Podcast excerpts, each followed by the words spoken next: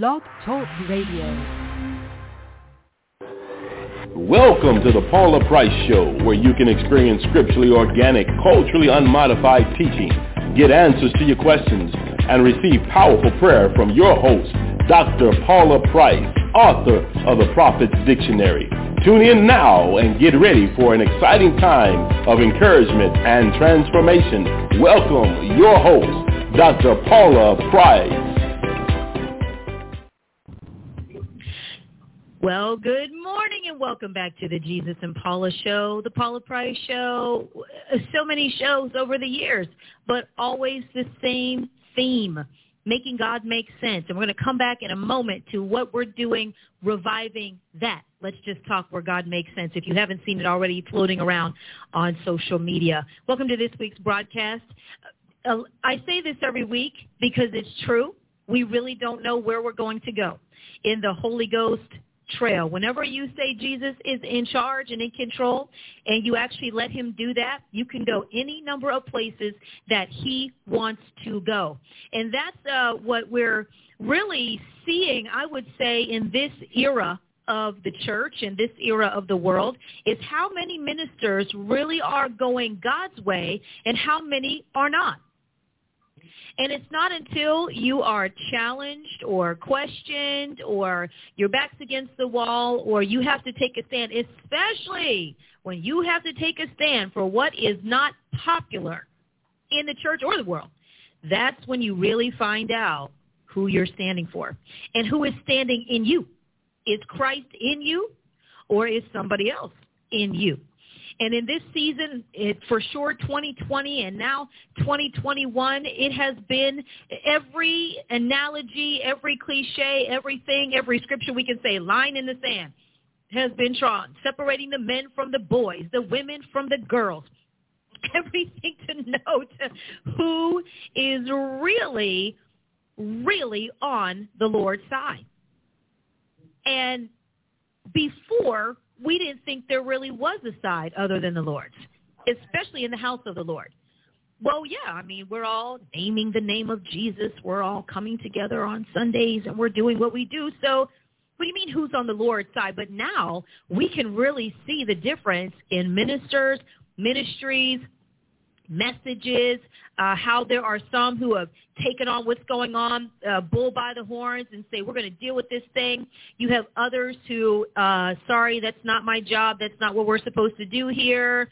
Um, others who are afraid of it. Well, I don't want to upset the church and, and then mess up the tithing and all that kind of stuff. And then others who are like, listen, whatever God says, that's what we're going to do. And this extended trial, bless the Lord, oh my soul, is become a showcase for God to really prove his point because there were things that were said before this that leaders such as Dr. Price and others like her who were, you're just so judgmental. You're, how can you say that? How can you whatever? You can't preach that. And now it's much more apparent and obvious to those who believe because we know that the truth has rolled out in front of people's faces. And you know what they've said? I don't care what anybody says. All I know is what I believe is. And so it's this explains everything about where the church is, but most importantly, where the church is not. Where the body of Christ is not. We, we've been able to um, validate abdicating from positions of power especially politically speaking, uh, uh, whether it's local or on the federal level. We've been able to validate uh, pulling back. We've been able to validate a, a gospel that's full of cotton candy. Listen, we just got a cotton candy machine at the Congregation of Mighty. And I want to say that it's fantastic, but let me tell you what, that sugar goes straight to my head because I don't eat sugar like that anymore. And boy, I had some again on Sunday after Saturday and it was like boom i had a sugar headache for a day because it's just straight sugar. Tastes so good and it did because i had the, the uh what is it the green apple on saturday which is my favorite i'm just saying and then the grape on sunday also a favorite but it did not favor me. It did not favor me at all. So the next time i'll just get a smaller portion. That's all. But what is the deal with cotton candy moisture in the air melts it. You don't even have to hit it hard with water. You could just see just the essence of water in the air, and it's melting, and it's sticking to your fingers, and it's all on your face, and whatever. In the church, well, a lot of our church right now is cotton candy. Tastes good, looks good, smells good, zero substance. Just a sugar rush. And what do we know about a sugar high? Sugar will take you high and throw you low. Boom. I mean, throw you down. Not even a nice decline. No, no, because however it rushes you up, that's how it drops you off. And so our sugar high is over in the body of Christ because we just want to be sweet, sweet, sweet. Just be sweet. Just be sweet. Just do anything to stay sweet. Stay nice. Be nice. Not in the word. Just be nice. Be nice. And um, a really strong storm has blown in, and the rain of that storm is like, and the church is having a meltdown. But it's a necessary one because we need to burn away the chaff, separating and, and exposing the tares among the wheat, sheep and goats. And it's not until you get into a hard place that you really find out who's who and who's not. Who's just saying it and who has become it, not just doing. Because there are a lot of people doing things that have not yet become. Leading into what we're becoming and what we're doing, okay, we're bringing back some old amazing things. We're launching into some things new tonight at 6. 6 6 p.m. Central Standard Time. Dr. Price is joining uh, Torah Grace Ministries. Let me get the description here. Uh, tonight, again, 7 p.m. Eastern, 6 p.m. Central, and it will be on the YouTube channel, and the, the thing is up there on your screen, Kingdom Dynasty Global Ministries International. Pastor Torah Grace is uh, the host of that. Dr. Price is going to be addressing, of course, one of her strongest subjects. I don't know. I think they're all pretty strong at this point, but spiritual warfare. Spiritual warfare. As the author of the Prophet's Dictionary. She's just being very funny over here.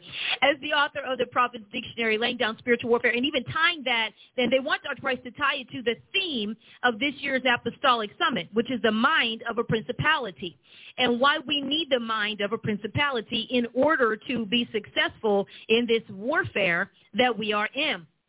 So tune in. Um, look for us. We'll share it on Dr. Price's social media when she goes live on YouTube so that you know how to follow if you're watching us on YouTube if, uh, or watching us on Facebook. If you are watching on YouTube, again, let me get that channel right. Kingdom Dynasty Global Ministries International is the YouTube channel. Also rolling out a few what's old is new again things and then what's old to us is new to you things uh, this Friday, which would be tomorrow, October 1st, is the first ever, I guess, under this official title, the Millennial Exchange, a table talk mixer. Back in the day-o, when we were younger, Dr. Price was, I mean, we hemmed her up all the time. It's amazing she got anything done, I promise you, because she had a church full of college kids. and having a church full of college kids is like having a house full of college kids. They consume everything. We ate all of her food, which was always very good. We were always at her house because, well, the dorms closed during holidays and things like that, and um, just bombarded all of her personal space. And she let us. It's it's just very interesting how that happens, especially when God is raising you up. And she loves pouring into all generations, but especially the young generation because of what the potential is being the foundation that's laid in first before the enemy has time to sow seeds. Or if he has sown seeds, how to uproot them and rebuild and restore and heal those who have been taken over by the enemy. And so we're going to show you a promo for that. Also, Sunday, October 10th, second Sunday of the month. Now, we've been doing Let's Talk Soul Sundays for a couple of years here in Tulsa, Oklahoma. Now we are opening it up to the public, and this is like uh, uh, soul clinic. I call Dr. Price the original soulologist. Now she called herself the soulologist first, but I tag on there original because there are those out there who are picking that up for themselves, but this is where they got it from. And so she's the original soulologist. So there's going to be a promo for that and then a promo for this year's Apostolic Summit in November right here in Tulsa, Oklahoma. We'll be right back after these messages.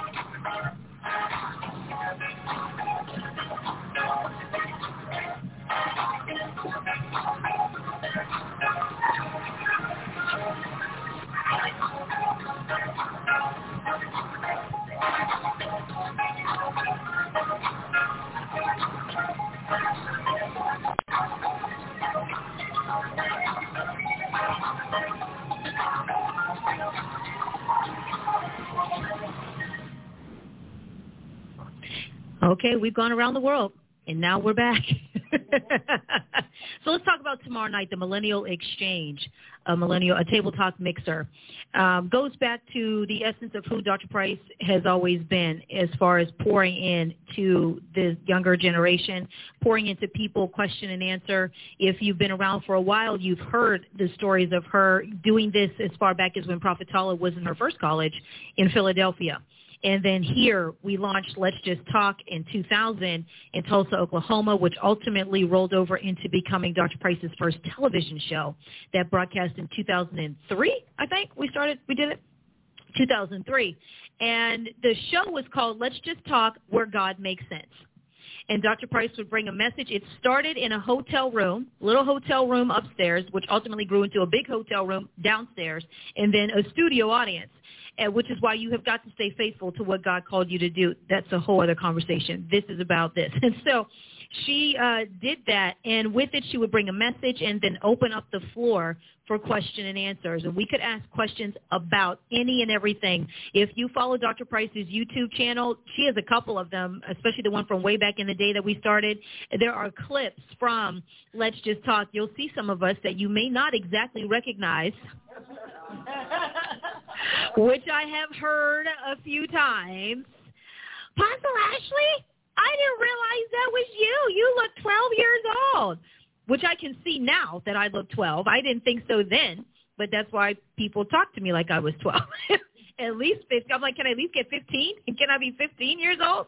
And in those, I was, I think I was um 24, 25 those. And so Prophet Tall, like we were all the kids and the girls. I was the micro then, still have the microphone. And so she would, there was no question that we could not ask, not one. I mean, why do, and, and some of the subjects that you see and taking it on with Paula Price and things like that were addressed way back then, still issues today. Why do bad things happen to good people?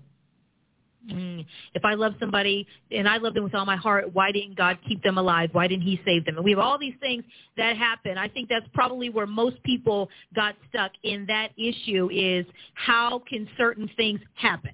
How, why did God let that? And I remember one of the times, one of the first times when Dr. Price said, well, you understand that God is either all in or not in at all.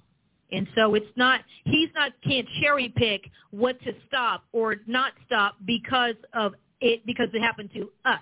You notice when things don't happen to us, we're like, oh, that's unfortunate or that's whatever. But when it does happen to us, we start a mission, we start a campaign. When there was a, a minister in the body of Christ who um, was involved with domestic violence as it came out, all of a sudden she was very what loud about it, and we need to do something about this. And what did a lot of people say? Oh, so now that it happened to you, it's a problem that everybody needs to stop their world for. And so that that particular issue and issues like that were addressed way back then. Questions about aliens, capital punishment, abortion, suicide, things that are still issues right now on where was God's mind? Where is God's mind, I should say. And so the tagline, where God makes sense.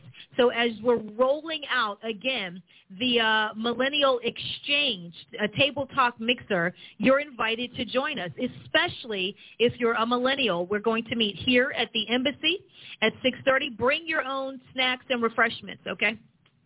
Mix it yourself. Bring it as long as it's a Jesus mix not one of those other mixes. or you can join us on Clubhouse. Dr. Price's Clubhouse debut will be the Millennial Exchange. And uh, we're super, super, super excited about it. This really just resurfaced uh, Sunday was our church anniversary Sunday. Apostle Stephen Holt was here. He laid us out. All right. The table two, table talk two. And afterwards, in the afternoon, we watched a movie here in church, and it was called Divination. And then um, we had brief follow-up with Dr. Price. And as she was walking out of the sanctuary, a group of our young people were sitting together, and so she just got in a conversation with them about several things. I, in that moment, I thought, man, I could really be recording this. And um, one of our young people said, well, you know, Dr. Price, we are millennials. Cause, and, and we were like, oh, this is the millennial group who was sitting there. And so she said, you know what? I need to connect with my millennials as millennials. And so that's how we are reviving, really, the let's just talk idea, but for this millennial generation. So many questions that people either can't answer or aren't willing to answer. And it's easy to get on board when the majority is saying it and doing it. You don't even have to think about it. It's just expected. But when God taps you to do something that others may not be bold enough to do, may not be willing enough to do, that's when you find out why the, uh, as we call them, the old guard is the old guard and that they're still the guard as older saints and not the oh yeah you know I remember well what happened to and I just don't and see we don't factor in that when you punk out on what God tells you to do, he slides you to another place. And then you're noted as not being reliable to do the hard things or to do maybe certain things in this particular area that might just be challenging for you, whereas 50 other people don't have an issue, but it's one for you. And so uh, in resurrecting this whole show and doing this, I think it'll be monthly. Is that we said once a month, something like that it'll be something regular um, to reach into these muddy, now dirty, con- uh, controversial topics and areas in the body of Christ and get your hands in it as a leader and as God's apostle, as his general. And because generals have the strategy, they have the tactics, they have the maneuverability, not just the hammer. And many times we just want apostles to be around to be a hammer and you want to, uh, you know, in raising up apostles. Well, we just always have to back some of them down. Hold on now. We have we have to have people in the kingdom. We have to ask people to work with. Jesus needs somebody to redeem. He needs somebody to restore. He redeemed you. He restored you. And so apostleship is not just a hammering, hammering, hammering. It's it's a saving, it's a restoring, it's a snatching out of the clutches of hell. It's all the places that a lot of people have been preached into being afraid to go. Which is why Dr. Price is teaching on the Dunamite series so that we can get our head straight about our identity, coming back to being the elect of Jesus Christ and not the Christians of the world or the church and shifting all of that, but then doing something different. So it, you know, like it said in the promo, making God make sense in this millennial age and to this millennial generation. There is so much convolution, so much error, heresy, flat out just doctrines of we don't even know what, all sounding very sweet and nice because somehow we think that a seduction of the enemy is going to be a big billboard sign. Hi, I am here to deceive. You may now resume your sermon. It's, it's not that. A genuine seduction is not obvious. A genuine one sounds like maybe wisdom, sounds like good counsel, sounds like a good idea. It could be an answer to prayer in quotes, look like an answer to prayer, and be completely getting you off point. False doors and false opportunities. I mean, Dr. Price, I remember the first time she preached on that years ago. Beware of false doors and false opportunities. I thought, when I first heard it, I thought, that's a thing? What's a false door and a false opportunity? Well, one that looks true but is not. Usually popping its head up at the perfect time to sabotage your life the day, the season, the year, the month before the ultimate whatever or the next big thing that God has in store for you. So what might be a false door and opportunity for me may not be one for Rachel. She's sitting here. I'll talk. I'll talk about you. May not be one for her. Okay? Cotton candy might not be a false door for everybody. We'll just use cotton candy because it's cotton candy. The names of the guilty we will not name. All right? But cotton candy might not be a false door for everybody, but it might be one for you. Or in a season where, hey, God is trying to get your health right, get everything straight. I just want this one piece of sweet. Whatever that sweet is to you, it, it might actually be sweets, but it might be something that God has delivered you from in your soul. Delivered, uh, sent, remove people out of your life. And here comes so-and-so texting, calling. I have some clients that God has walked out of some serious things and like clockwork until we started beating that thing down in the spirit realm, certain people would come back. Men from the past, women from the past, haven't talked to somebody in 20 literal years, and now all of a sudden you're on the cusp of breakthrough, the cusp of whatever, and messenger, text. Hey, is this still your phone number? No. What? I just, I don't know why I thought of you the other day. You're like, I do. And we are ending this conversation right now. Uh, did you get my? Nope. Sometimes you just don't answer. Well, I don't want them to think I'm ignoring them. That's it's better that you ignore them than you have to dig yourself out of a pit of hell nine months from now, a year from now. Consider the alternatives. And so, uh, dealing this with this with the millennials and digging deep into the soul issues, into divination. That movie was so very interesting because it illustrated so clearly how Satan whispers in your ear, gets you to start believing things and then spreading things and then bringing them into your family. And it's just very interesting to see it depicted, especially the spirit realm personified. There was a lot of, as, uh, Dr. Price addressed, a lot of Catholic overtones because that is who made it.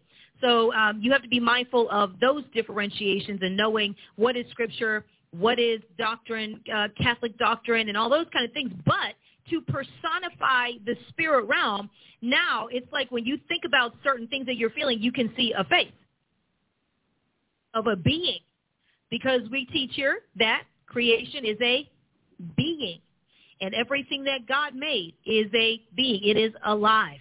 And, and not just a vapor. Because to us, invisible means a vapor. No substance anywhere because we can't harness you in here on earth. And uh, and so be mindful of that. Again, that's why Dr. Price is going to be on with Torah Grace tonight on YouTube. 6 p.m. Central Standard Time. You don't want to miss it. We're going to share it uh, when they go live so you can see what is going on with the spiritual warfare. How are we supposed to address it? I, I would like to know, Dr. Price, um, what does what does spiritual warfare look like in action? Because sometimes I think we think we know what it looks like to be in warfare. And something that Dr. Price has said to us as ministers over the years is she said, um, you know, I would really appreciate it if my prophets knew when they were under attack.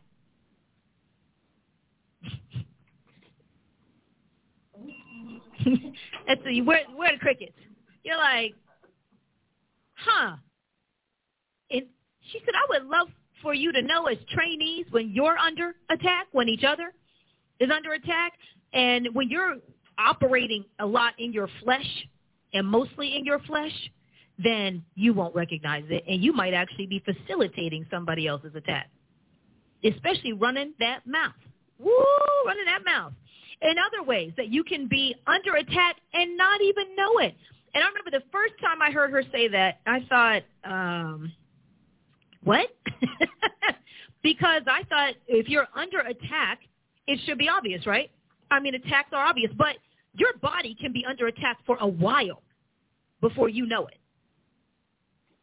Things can be breaking down, going through, malfunctioning, going sideways, up and down, fluctuating, and you, in fact, might be the last person to find out that something is off in your body. Anybody ever experienced that?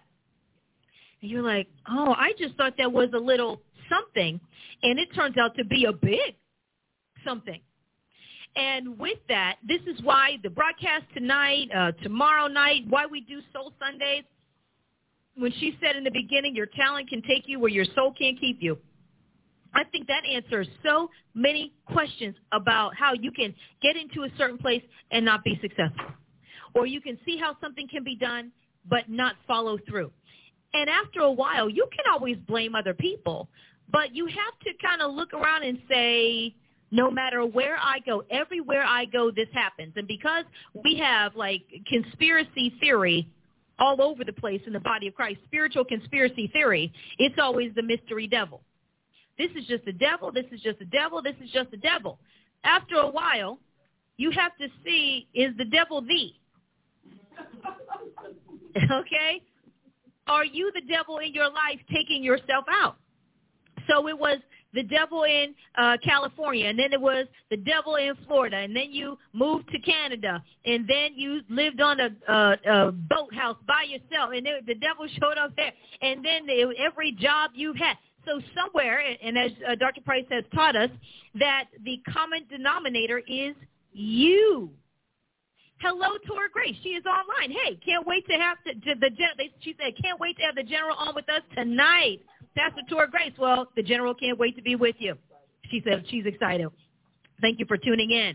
And and so you have got to look at the common denominator being you. I think that's the probably the greatest challenge and test of integrity and righteousness. Let me examine myself before I blame others. Blame is so easy. I mean, it's, it can be a reflex. That, and I just, and oh, oh, oh, oh. Some of my most uh, painful mentoring moments with Dr. Price over these last couple of decades have been those moments right there. I mean, I'm up in arms about somebody, something, and I know I'm right. I just know it.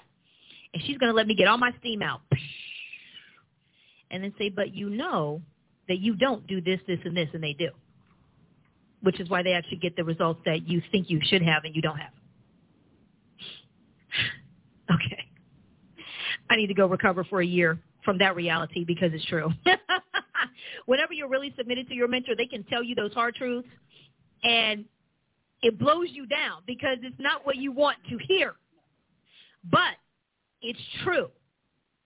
It's true. And you have to go back and say, yeah.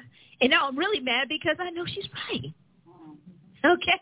And then you don't blame your mentor and you don't give them the silent treatment and you don't do all of these other things that people do when they don't hear what they want to hear from somebody who is in their life to take them to a certain place.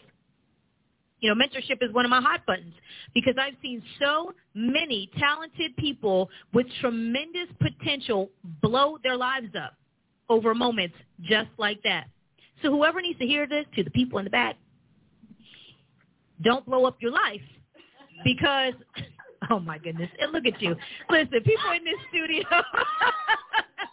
people in this studio cutting straight up.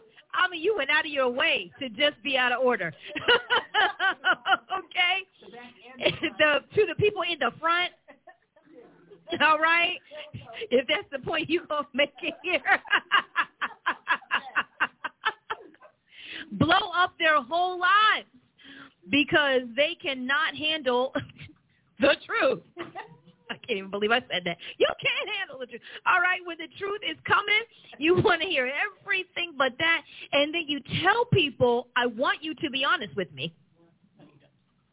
And then when they are, there's nothing but punishment. So either you trust somebody's judgment or you don't. Either you're submitted or you're not. But this is not a game that when you're in that mentee position, you don't call the shots. And if you're somebody who is not accustomed to not calling the shots, being submissive is challenging. It is hard. If you've been abused, if you've been molested, then authority is not necessarily a good thing to you, but it's still a good thing to God.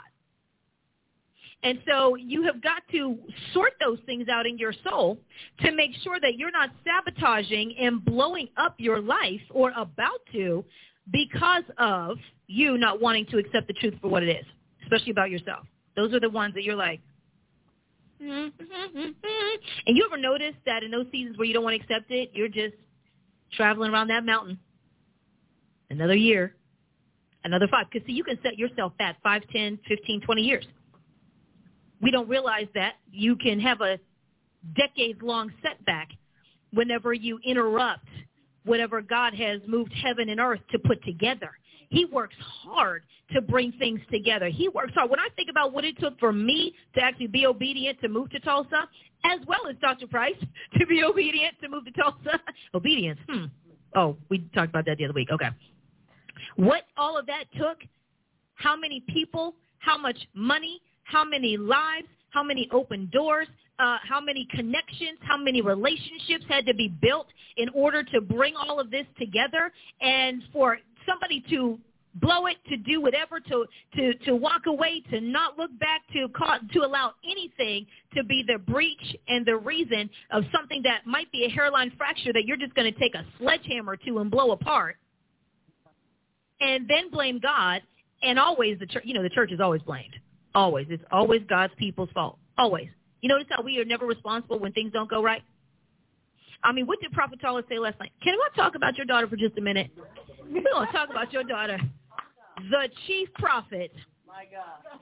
last not on last night. So we have the youth group, and uh, we we all we all end about the same time. And so if we end a little bit early, I just take the teens. We go into the chapel and sit in the back for Wednesday Warriors, or they sit with their parents or whatever. I don't know what we walked into. I need to go back and watch whole thing. I don't know what we walked into in Wednesday Warriors, but that chief prophet, I got to call her by her full title, that chief prophet, not just chief prophet, that chief prophet. She was in it on your mouth and conduct and something cleaning up in the house and and uh about your contribution to the problem. And she said that it was Lucifer who was in heaven and brought it to heaven, his mess, and tainted the whole thing. And so while it's easy to judge what's off in an environment, are you the off ingredient? Did you bring the off? Did you bring the stink? Did you bring the gossip? Did you bring the dissension? Did you bring the division? Was it you? And I thought, oh, I just sat down and then I stood up and then I sat down and then I stood up and then I walked around and I sowed a seed. I said, my goodness, I just, Lord have mercy. And then prayed a prayer as only a chief prophet can pray. And maybe assistant chief because, you know, Lord, hallelujah. they, they, there's some praying prophets around here prophet Tamir, okay? The prophets can pray. And and rolled it and broke that thing down, taking ownership and responsibility for your possible contribution to the problem that you're actually complaining about. Are you the divisive one in the office that's keeping mess going? Are you the one who is keeping people riled up against the young leaders because you don't like their age? Are you the one who is whispering this and as Dr. Price's favorite phrase, at least he hasn't said it in a while, but dropping turds everywhere? Just dropping your little, yeah, isn't that terrible? That's like, oh, exactly, because that's what it is in the spirit. It's just a stink bomb. Just stinks. After you've been around, is the environment now all messed up, fouled up because of what you, the essence of you? What are you leaving and bringing to the table? Yeah, Carolyn Henderson, Chief and Jesus last night. Shots fired. Nothing but the truth. That's the truth. And we can't, and her point was, we can't be Dunamites. Like you can't say you want to move in God's power and be that carnal. You can't say, and please, by all means, don't be an intercessor running your mouth against God's people. And God's people really are all people that are here. Anybody, leaders, congregants, sheep, it doesn't matter. Don't think of just because you're not talking about a leader that you're not out of order. And and so she was running down that dunamite power is not like a switch. God's not going to say, "Oh, flip the dunamite switch, moving power, moving power, moving power." Okay, switch off. Be carnal, be nasty, be mean, be divisive. Oh, time to be a dunamite again. Like Superman, I'm just going to be Clark Kent all the time. And then as soon as I pull open my shirt, a cape comes out of nowhere. Where did his clothes? I mean, like, how does that even happen? Like, he right? It's like the Hulk. You just rip off well. And so, and then, right? And so that's not how any of this works. That's not how it works. And that judgment has gone out in the house of the Lord. His hand has gone out, and we're, we're seeing, and we're seeing already, people who normally have favor have no favor. See, this is how it looks like sometimes when God's hand of judgment is on you, and you're not sure that's what's happening, and you want to blame the devil. You have no favor anywhere. They they don't want to help you in the unemployment line. They don't want to help you in the disability line. They don't want to help you in the food stamp line.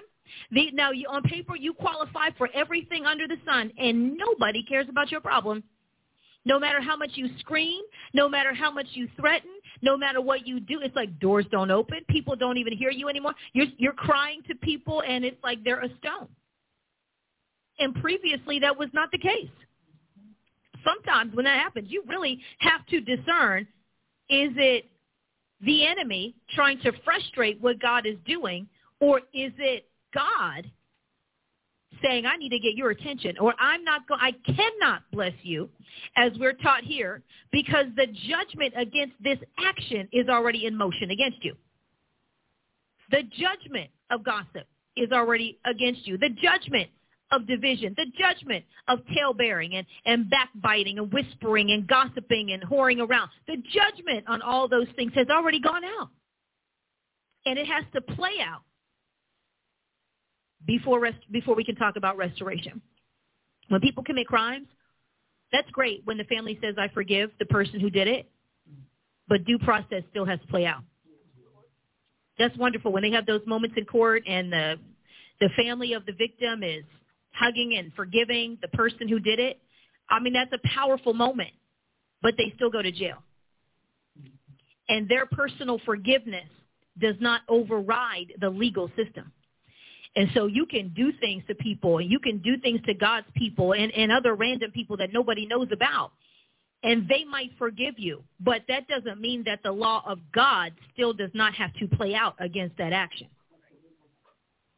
And these are things that you don't hear preached, which is why people think they can do anything. And as long as they say, I'm sorry, that it's going to restore everything.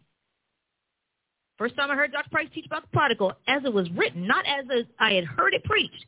She said, well, yeah, I mean, he came back and his father loved him and, you know, gave him a job and a dinner and everything, threw him a party, but he did not get another inheritance. That was blown forever. You went from inheritance to salary.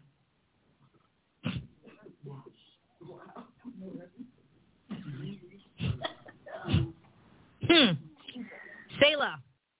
And the brother over there having a fit and his father had to break it down, son. But you, you have you have me, you have you have, you have everything. I'm gonna love him. And see, we have a lot of people so proud of being prodigals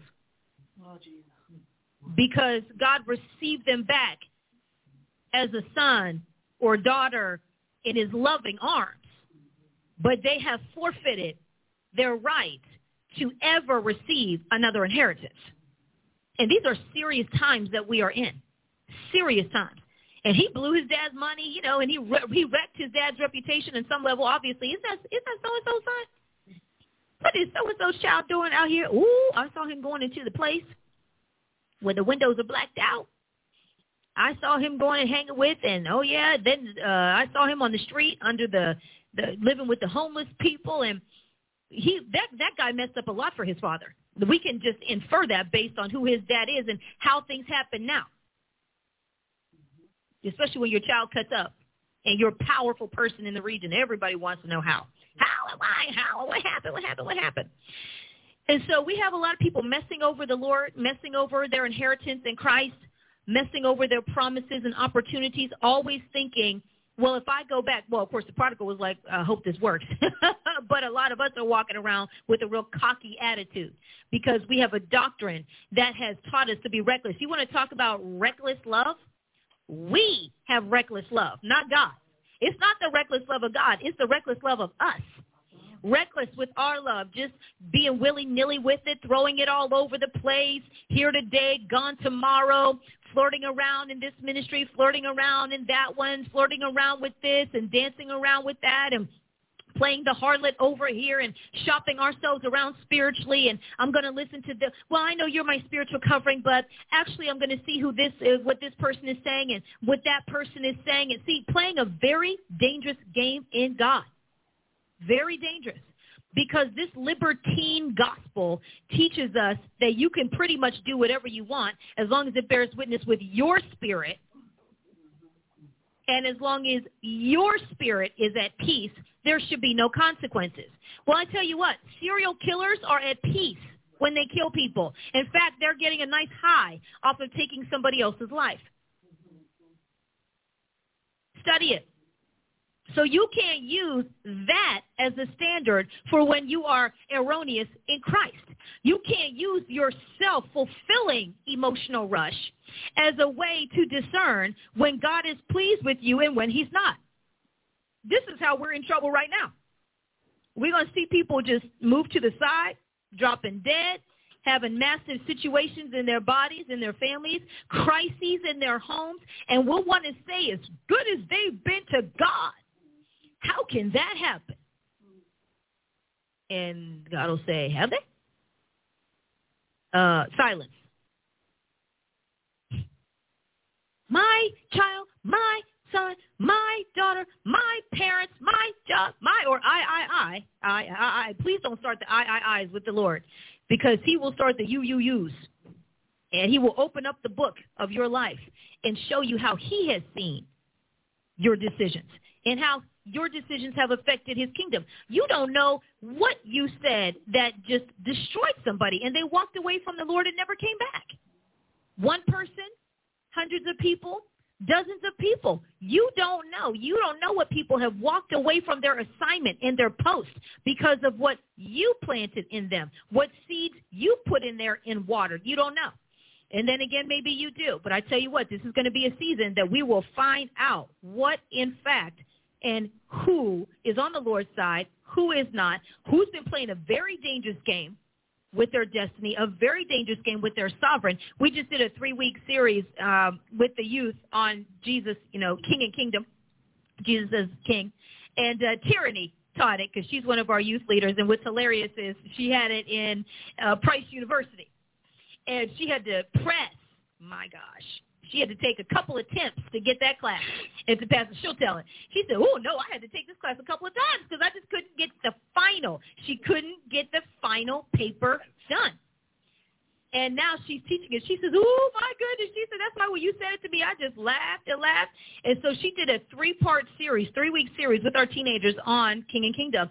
And it was great because they learned what it means to serve a king, his expectations, what it is to be in a kingdom and not just a congregation, and how to think like a sovereign.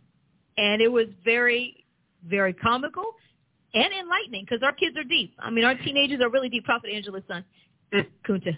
K2. Well, you know Kunta. K2. If they're going to run the class, it's going to be Kunta. I'm telling you what. And everybody, he'll give his answers, and then it's like, yes, yeah. yes, yes. That's that's He's a very great. perceptive brilliant. young man. Eight, what is he, 18? 18, very brilliant, and just very calm. Like, to him, he asks questions like matter of fact. Well, well, and, it, and here's what we'll do. He'll do. He'll go back like six months in your series. And he's just sitting there so that's what Dr. Price meant when she said this about the Garden of Eden and how in Revelation and then uh, on Thursday's broadcast. Mm. And so tonight, wow, okay, so that just all makes sense. Yes. So we're like, Sure it does. It does. Right, Kunta. Yeah, that's that's right, Kunta. You you go with that. you know? Okay. He stunned me the first time that, that easily he stunned me the first time we had the men's breakfast and you know I helped them inaugurate it and all of that and they were just bouncing around and sharing their thoughts and whatnot and he comes up and said, but if if, if Ephesians five twenty nine means that, does that mean marriage? You ain't married, baby, but that's all right. right. You got it. Right. You got it. You're going to have a happy wife. Wait, and all, and all the guys, like, hello, okay. and all the guys were like, yeah. And then they look at, yeah, little bro. you know, like, yeah, look at that. And and you never know where the heart of God is coming from. The word of God can come from a lot of mouths. Oh my. But the heart of God can only come from those who love him. Mm.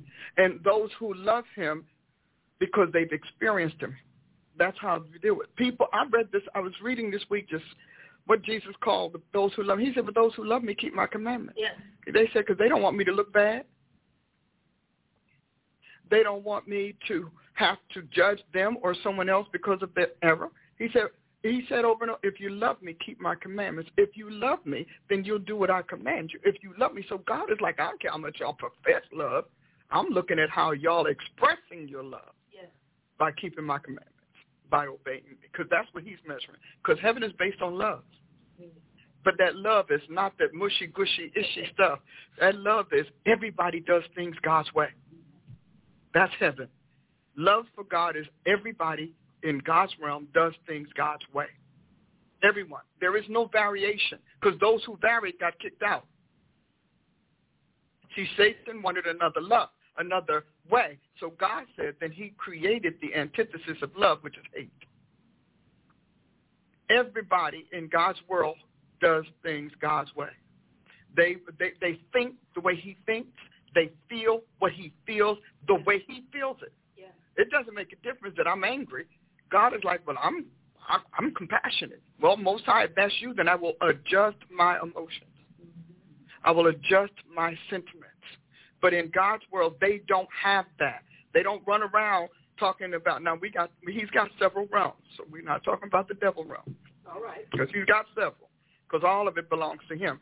So you can tell God, Jesus, but I love you. And this is what we'll say to him. I love you, but I can't.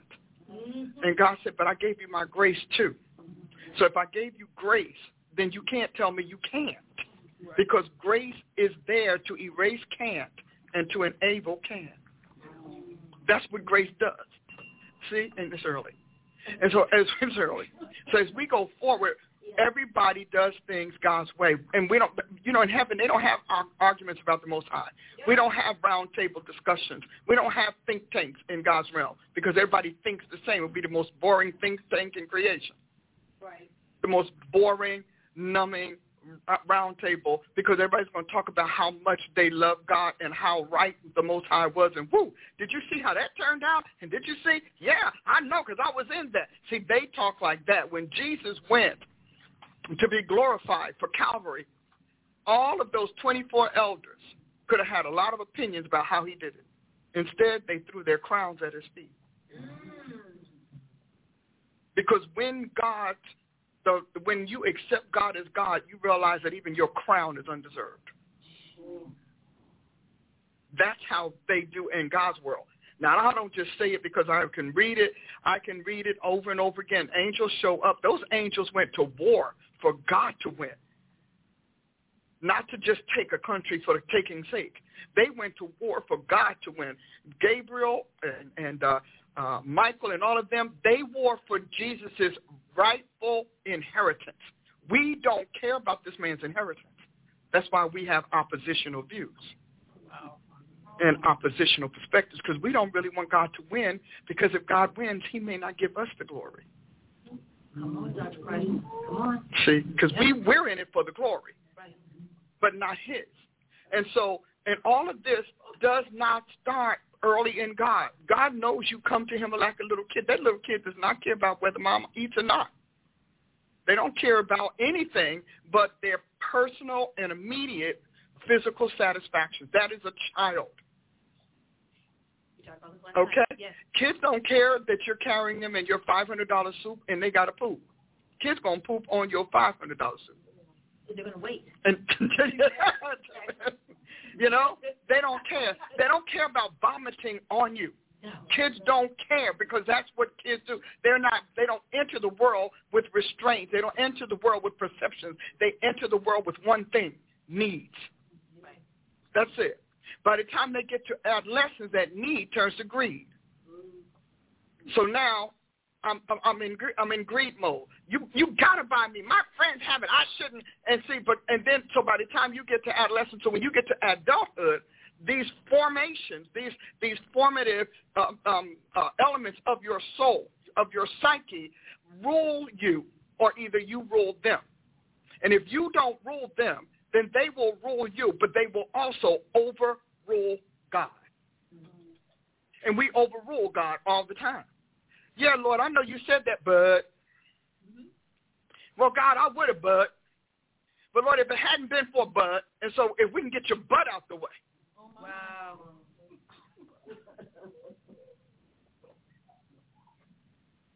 dot dot dot. So you don't understand. Jesus, when God said the, uh, uh, to the measure and stature of Jesus Christ, that wasn't just something that he wanted to. Um, he wanted to just say, okay, well, let me just throw you into the realm of the impossible because I know you can never do it. No, measure and stature, metric and metron. We made it maturity because that's how we do it. But you can't measure maturity the way you can measure a stature. Mm. Jesus stands tall for God. Jesus goes to the limit for God. Jesus breaches the limit for his father. Jesus measures his father's goods. He's a good steward. He knows the inventory of everything God made. That means every human being and all of the elements and faculties and, and everything that's in it. So when you when he said measure and stature, he was not just talking about how a, a behavior that people can can give an opinion on. You realize that maturity is an opinion thing. Yes. It's a, it's an observation and, a, and an opinion. But see, God doesn't use those words because heaven operates on what we learned a couple of weeks ago, cellulation. How many cells did this generate? What what's the character? What is the nature of these cells that are supposed to be generating and manifesting Jesus Christ? Mm. So God is going to tell you a third of your soul is off or a fourth of this is off. And so we don't want to do it God's way. Today, especially Satan, Satan needs, he needs, he needs abstract. He needs fluid. He needs fuzzy. He needs blurry. Why? Because then he gets to determine the metron. I want this much fuzz, this much blur, this much blurb, this much blob. That is not God. God will tell you that we have not measured up. We've not hit because God is already has a template. The template that exists, God's perfect template, is Jesus Christ. Perfect template. But he also knows things are born cell by cell, bit by bit. They come into existence and you keep they keep adding until they've come to the full functionality, but also the full organics and then the functionality. So you don't when you come when you're put in the womb. This is why he uses metrics measure because when you're put in the womb, when you enter the womb, you're into the womb as a single blob, little something.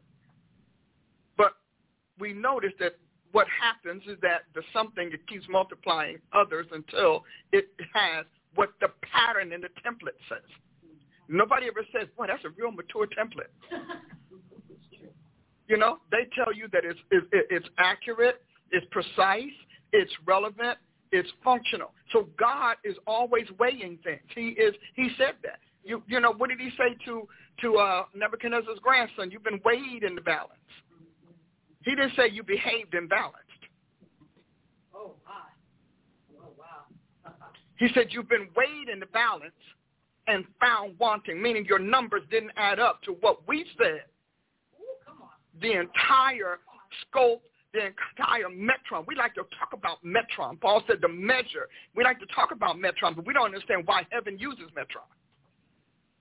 God would have known the word mature. He would have known the word sphere, but metron speaks to specifications. Specifications that God has already said. Mm. My God, hit that bell. I just couldn't even reach it. So Metron speaks to uh, specifications. It speaks to benchmarks that are not yardstick. He said, we changed mark. I pressed toward the mark. We changed it to something else. And we changed it to soft language because we are always humanizing God so that he does not get to deify us. Mm. Because we're afraid God's feelings to get hurt. Right. What did Satan say to Eve? Yeah, because God knows you'll be like God. But he, they didn't even realize, but we are. I came from him. It never dawned on them, just like it doesn't dawn on many saints. You're trying to trying to play with Satan's version of God's power, which is the corrupt version, which will not bring forth life, which will not. When you think about all of the medical industry, and you, I mean, I'm telling you, it, because it's dealing with the physiology of humanity, every machine has to be metricized. They don't say mature. They say metrons. This many beats, this many notches, this many rises, this many falls, this much frequency. See, all of that is God, which is why God can assess us. His assessments have nothing to do with just our, our, our observation or approval or agreement. He said, but I have a template. I'm running on a model. I have a model for the human body. And then I have a template for the human spirit and the human soul. So when I tell you to be the measure and stature of Jesus Christ, I'm saying something you don't want to deal with because you don't want to know the specifications because the Bible gives us specifications. Right. You will do this much. The tithe is very specific, tenth. There are specifically 12 apostles, 12 tribes, seven hours in a day. Or rather, of 12 hours in a day, seven days in a week. So God is very specific, huh? 24, well, I was thinking in the day because Jesus said day and night. I didn't go in the night. Uh, 24 hours. 24-7. But God is very, you shall do the temple this way.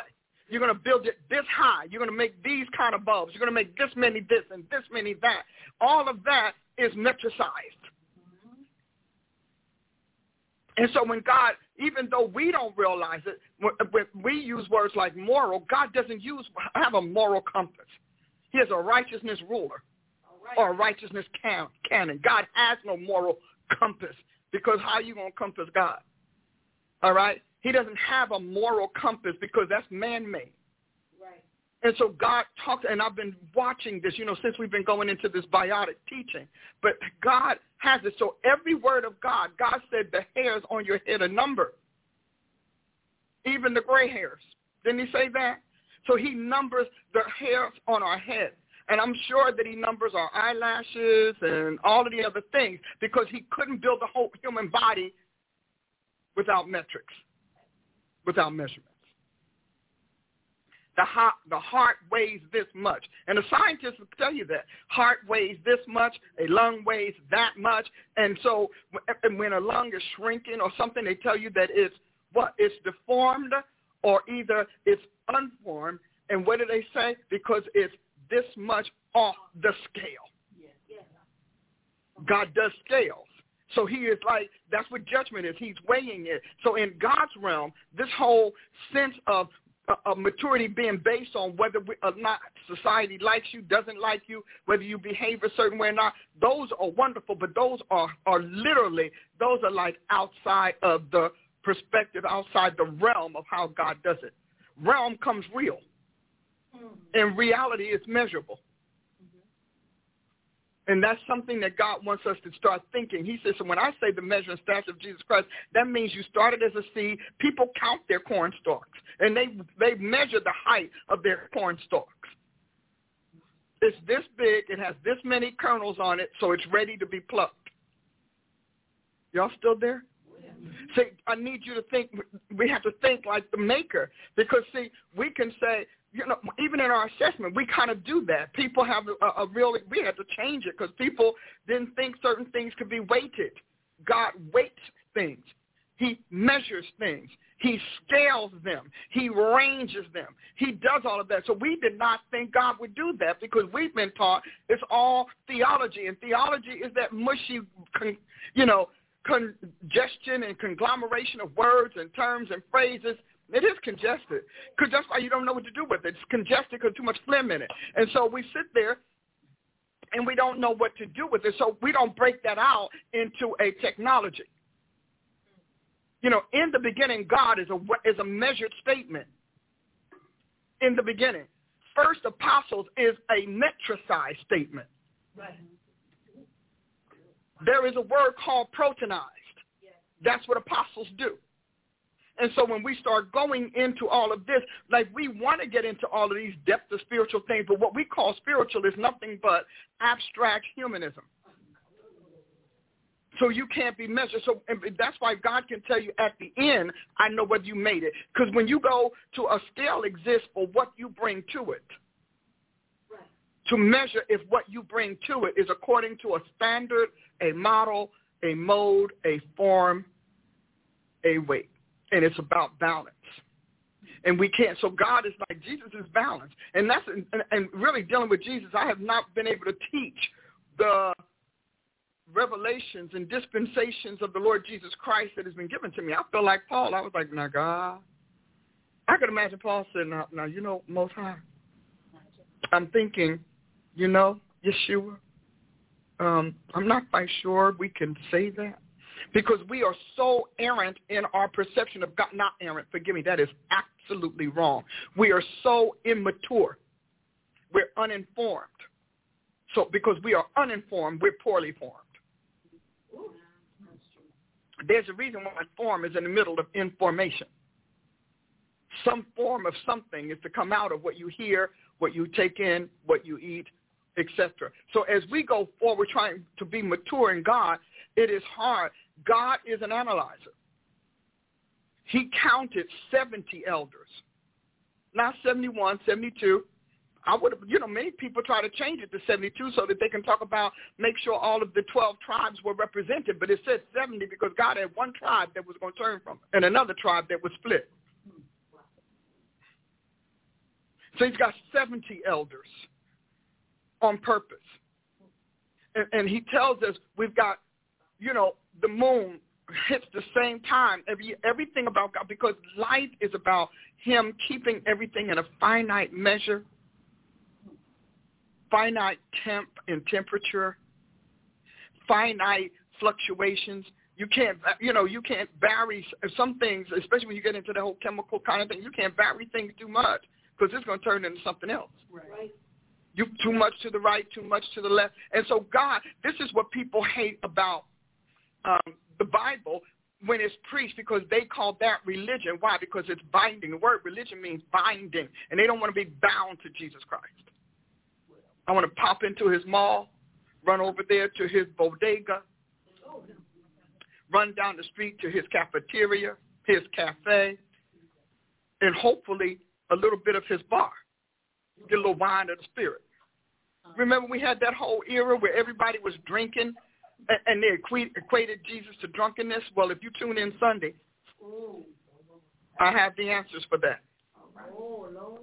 And we, I break into that. I break that devil down. See, because we don't realize that God was able to take uh, and and to call a former angel a devil because he weighed him in a balance. He measured him. He said, your measures are off. Your effects are off. Your emissions are off. Your exudances are on. So he kept, because he, he said, this is how much this angel of this class and this measure should do. He has steps. So everything about God is measured. It's measured because measurements don't mean the same to God as they mean to us. And yet, in some cases, they do. In order to get the chairs that you're sitting in, there had to be specifications. Specifications comes from specify. Specify is a variant of species.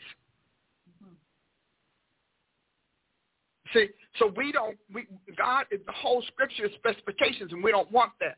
Well, because we don't see how damaging it is, or we can't see the invisibles that are pushing forward into the visible realm. So we just decide that it's okay. Everything is okay. Satan had to get rid of measurements because he failed. And he had to downgrade it to material things because he can no longer measure souls. He can't measure a soul's quality, state of existence, or status. But Jesus ended up being God's amazing, permanent, only, exclusive, if you will, template for creaturehood, all creatures, because everything's in him. So in him was animals. In him were birds.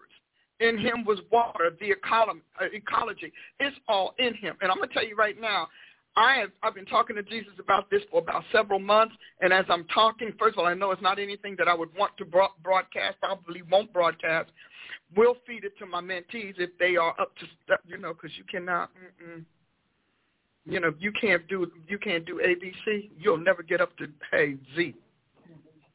I will not Z you into anything. I'm just drinking my. Um,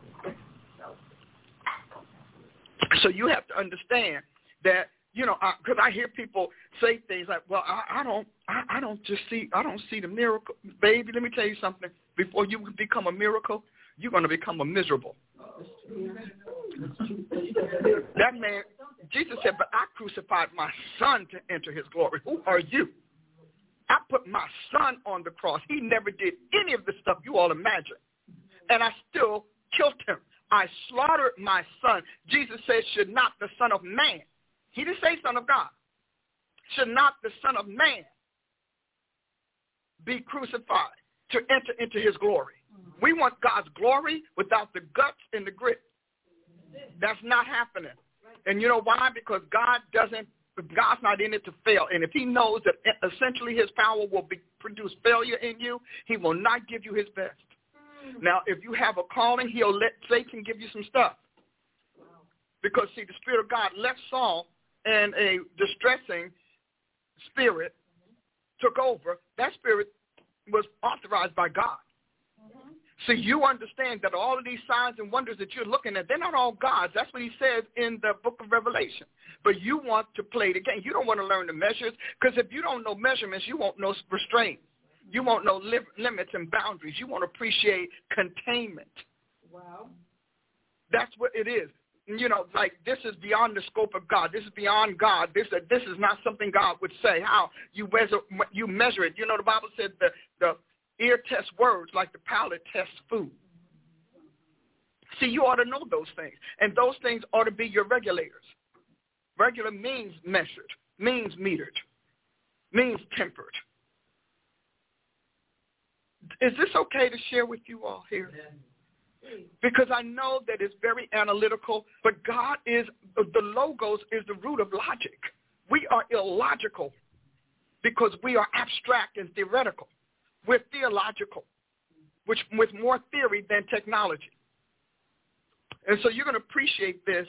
I'm excited about what the Holy Ghost is doing. I just love this man, you know. I tell him that every morning. So we are at the, you know, Paula Price show, but I want to talk to you about something you have not considered, talking about measurable, because you can't define without measurements. What does A mean? When you look at those numbers on your computer or those letters on your keyboard, they all have numbers in back of them. Is that true? You look at that A, you, if you don't believe me, you go on your computer, go in the Word, and go and hit symbols. All of those have, every word has a number.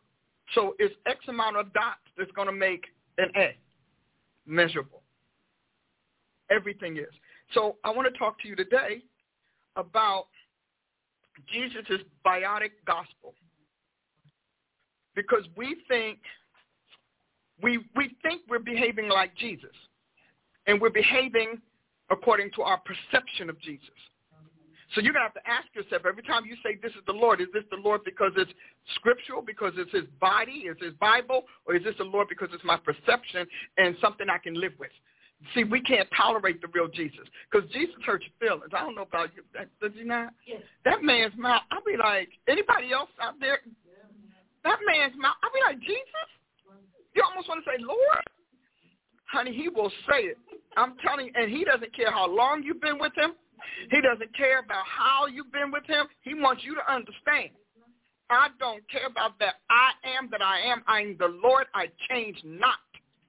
He said, and because I don't change, you're not consumed. Meaning, if, if I come off my stance of righteousness, I give up my mercy, I give up my grace, you're dead. I love the passage in Job when it said if he can make up his mind, set his mind on it. You know, Prophet Norman loves this one. She, he said, I set my mind on it, and I decide to inhale, what does he say? All flesh. What did he say, Apostle? All flesh Will perish together.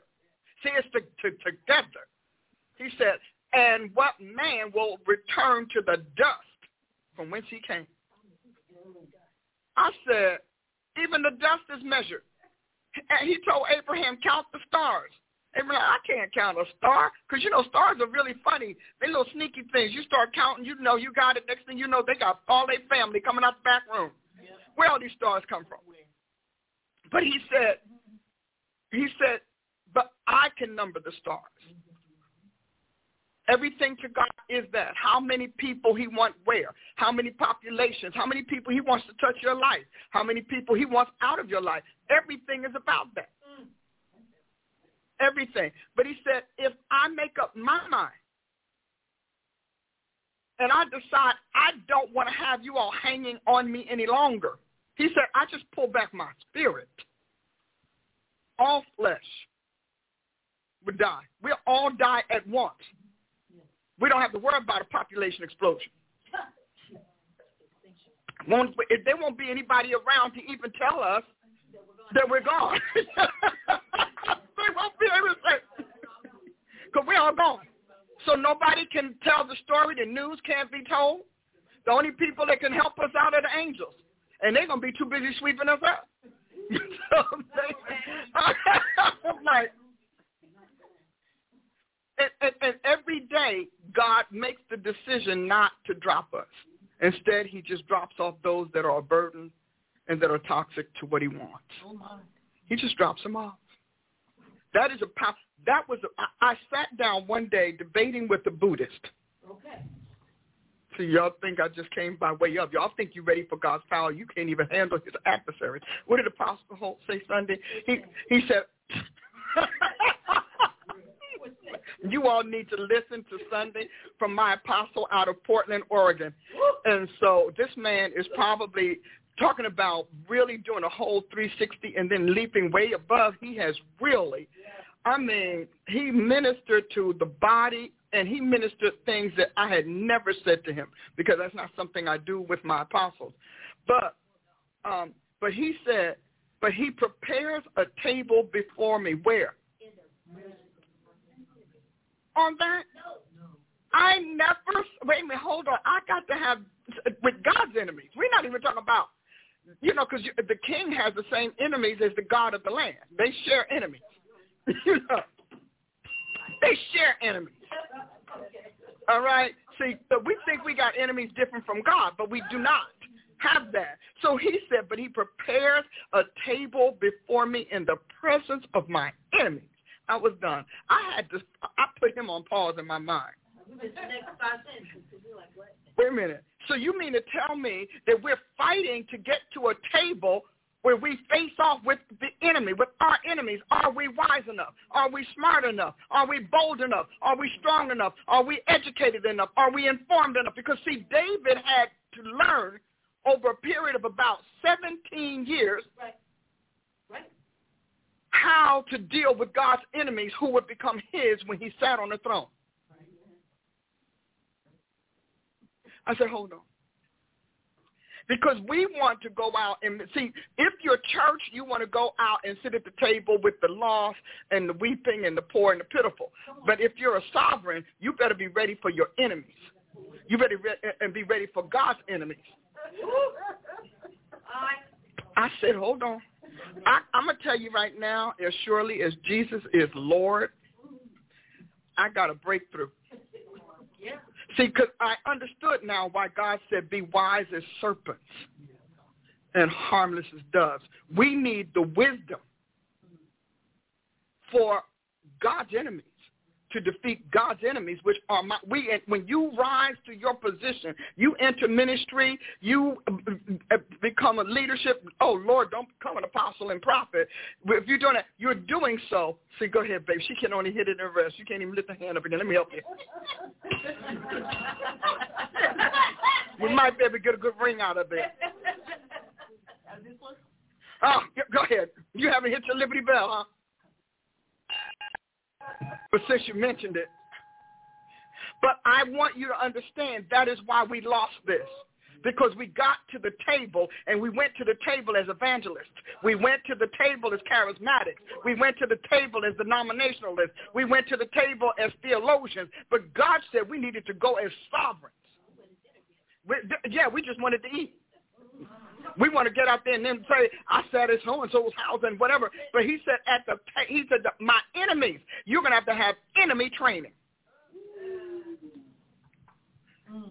And that's what the Bible is all about. It is not, it's not about the whole redemption thing that we thinking. No, those are all those are all byproducts. They're the aftermath of that dinner at the table with the enemy.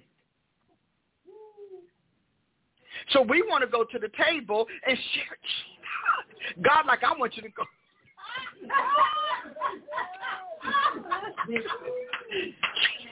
you ever notice when they really get, when they really feel very, very deep and spiritual, we just want Jesus. Jesus. And I'm thinking, are you kidding me? Jesus is at that table to win. He is at that table as the supreme being. He's at that table as the sovereign of sovereigns. He's at that table of the maker and breaker of devils. He's at that table of the maker and shaper of his sovereigns, his children who are sovereigns and priests for him. And we keep going to the table as if we're supposed to be friends we're going to get all upset because they said, they said, they said something we don't like. You did not go to the table of heaven. You went to the table of hell. And every time you go to ta- hell's table, you need to be ready for hell.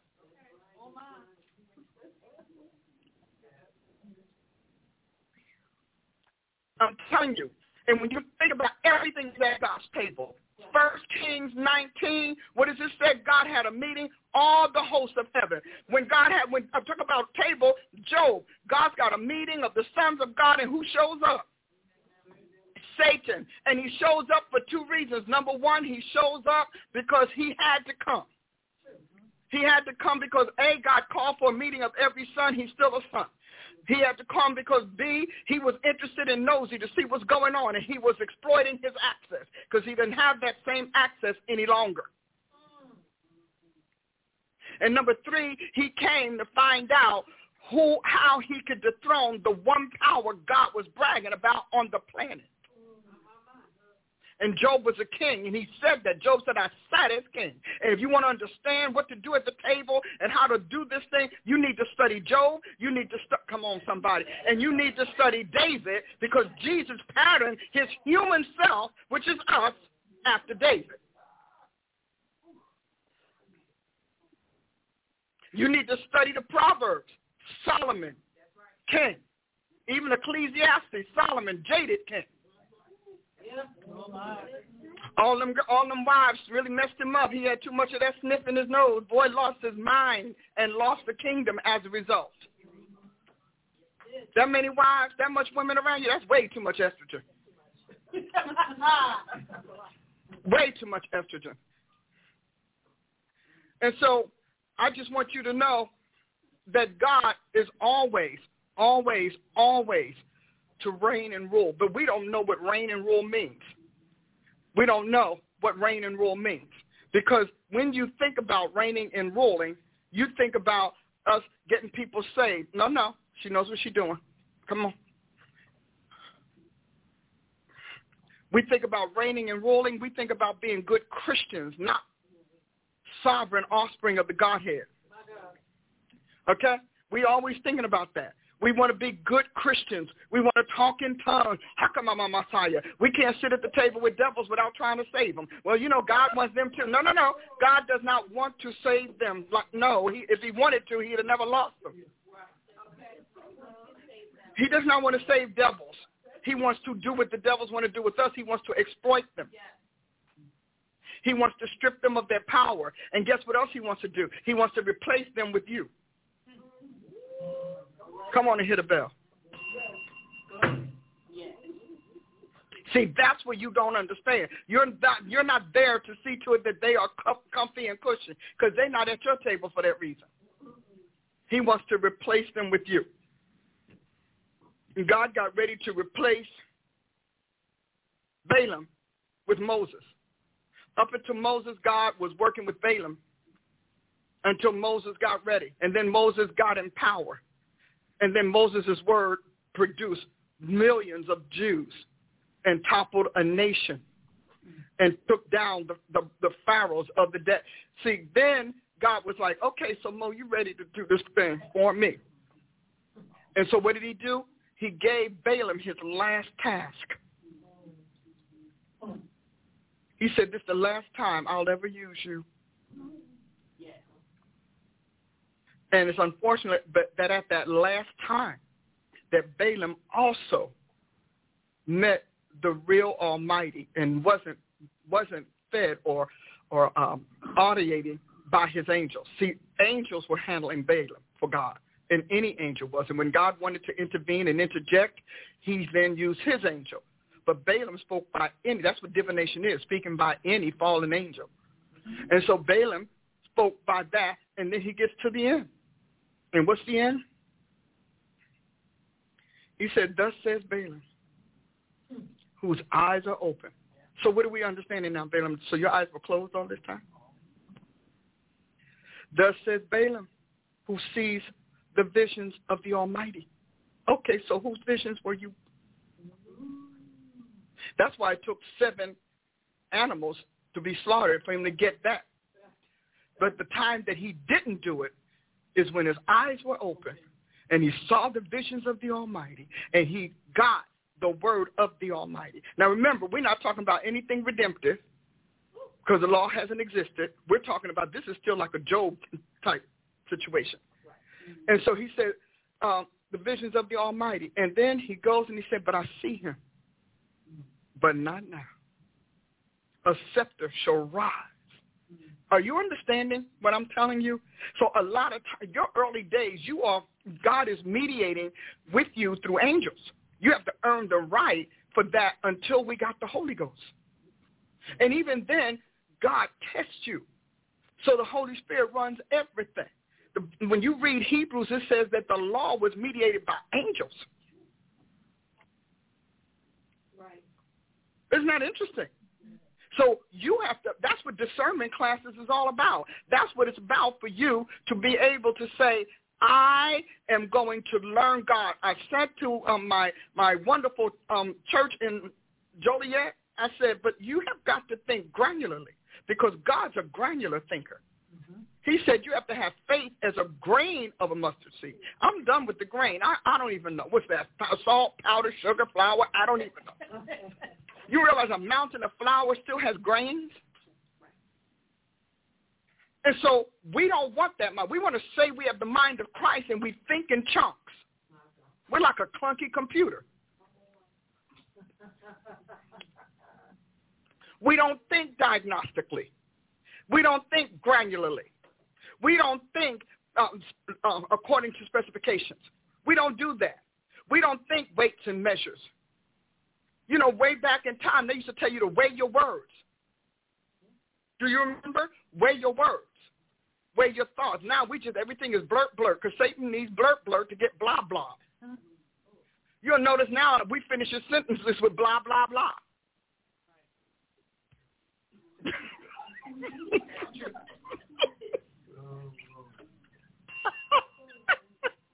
Don't we? We used to want to get to a whole intelligent thought. Okay? But now we go blah, blah, blah. Why? Because you don't, they're not weighing anything because it doesn't weigh anything. God calls them puffs of smoke. Those are whiff statements. That means my brain ran to the end of its computation, calibration, and uh, calculation. So all I can tell you is blah, blah, blah, and then dot, dot, dot.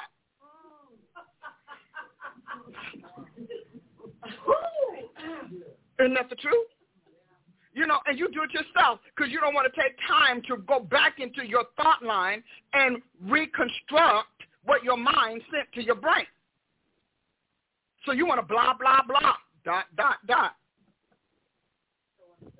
Yeah, see? Etc. Okay? Thus and what? Mm-hmm. Okay? And so we got all of those non-thought constructor to let you know you can fill it in with whatever picture comes to your mind. But that's where we are today. We don't want to think granularly. We don't want to measure our thoughts. We don't want to weigh our thoughts. We want to, and, and trust me, people don't want to read it because on the other side, he's trained people to not want to read it. Oh, I just skipped over that. I just skipped over this. I just skipped over that. And then I want to know why I got 14 cogs left with the bank I was trying to put together.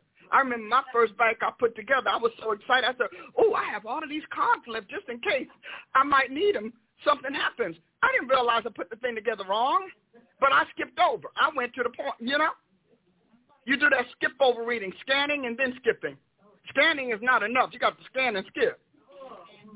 Okay, I got, and then when you say I got the gist of it, what is the gist? A piece of, you got a piece of gristle. All the steak is still on a plate, and you all all you want to eat is the gristle. Isn't it the truth? I got gristle. Just read the, and that's what we tell people. Just read the gristle. My dog won't eat the steak. But God says strong meat. You know, and they like to change it to food. But I'm to tell you why I know it was meat. Because in that era, one of the things I got from watching all those period pieces and documentaries, they didn't eat vegetables. They ate more meat than they ate anything else. Meat was the big deal because you went out, you killed your meat. Now they had the bread, but they didn't say that. They said strong meat. So there were meat that were really there's meat that is very gamey. And a lot of those people had those those bucks in their thing, and they had all of those, you know, the deers and whatnot. So wild game, thank you. See, because you know she worked with wild game. This this woman, I don't care what she looked like. I just want you to know. That's all I'm going to say. She come here talking about how they skin deers and cancer. Oh, no, not this tiny little, no, God. But, but there are things, it's very true, but they're very gamey. And so that, because when you killed it and you killed it and it was, it, it stunk. We didn't have that kind of, you know, whatever, unless they, they, they froze it. So when they said, when God wrote strong meat, Paul wrote strong meat, he wasn't talking about a dinner out at a restaurant. He was talking about something that was killed. Mm-hmm. And what do they always say? Killed and dressed. How do you dress something you're skinning? But I'm going to leave that alone. Skilled and killed. So he said, but strong meat belongs to those who are mature. And you think, okay, I can stop at mature. No, no. When you look up the word mature, we, we really, mm-mm. he said, who by reason of what? Use. And use is metrical. By doing it over and over again, by repeating it again and again, by doing all of that, he said, by reason of use, have their what? Senses Anybody remember what he said about the senses? Exercise. Again, repetition, redundancy, iterations to discern what? See, many people drop both, but both is that decider in it. Both. That means God wants you to know as much about evil as you know about good because evil is the opposite of good. And if you're going to be wise as serpents, you need to discern evil so you can flip it to good.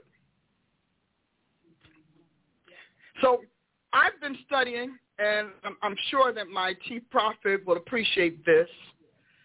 She's been asking for just to, see uh, just for the record. I'm thinking just because you're close to me, you get everything. Because I don't give them everything at all. They have to wait years for some things.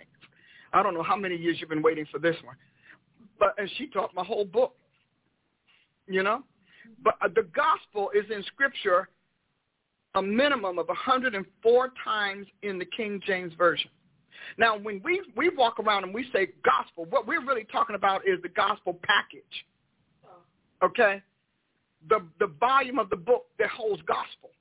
Because the gospel is very involved. Now, I have biotic because we've been on this journey that, that everything about Jesus Christ is biotic and everything in Scripture is biotic because it is the word meant to become flesh. Oh, I got to hit something. See, all scripture is meant to become flesh. All scripture is to be fleshed out. And the word became, and the word became, and the word became so we as those who are born of the incorruptible word of God are to be the flesh version of the scriptures. That is why, see, you think that they're fighting the Bible because of religion. They are not, because ain't nobody fighting the Quran. I do not hear anybody fighting the Quran. Not once have I heard them say, get that Quran off the desk. Not once have I heard. As a matter of fact, what I hear is that we get rid of the Bible and we sneakily teach people the Quran. Nobody trying to step off those Vedas. They want those Vedas. We want all of those, right? Sacred Taoism, all of the. No, see, that's why you have to stop acting like you are defeated people. You're not God's defeated foe, but his defeated foe wants you to not know he's defeated. That's why we're doing our drills. Apostle Ashley is going to talk to you about the drills. We're going to have them next week, our little drill cards. Okay? And then we have the Warrior's Creed, which is going to be a, a package that we're going to offer you next week. So you need to understand that only Satan knows that the scriptures are correct. Other than Jesus Christ, he was the only one to know that God's word is power and that God's word brings life. The interest of your word brings life. The only Satan knows that. And that is why he keeps pumping the unsaved and the unenlightened to, re- to resist and hate the, the scriptures because he knows one single word from God.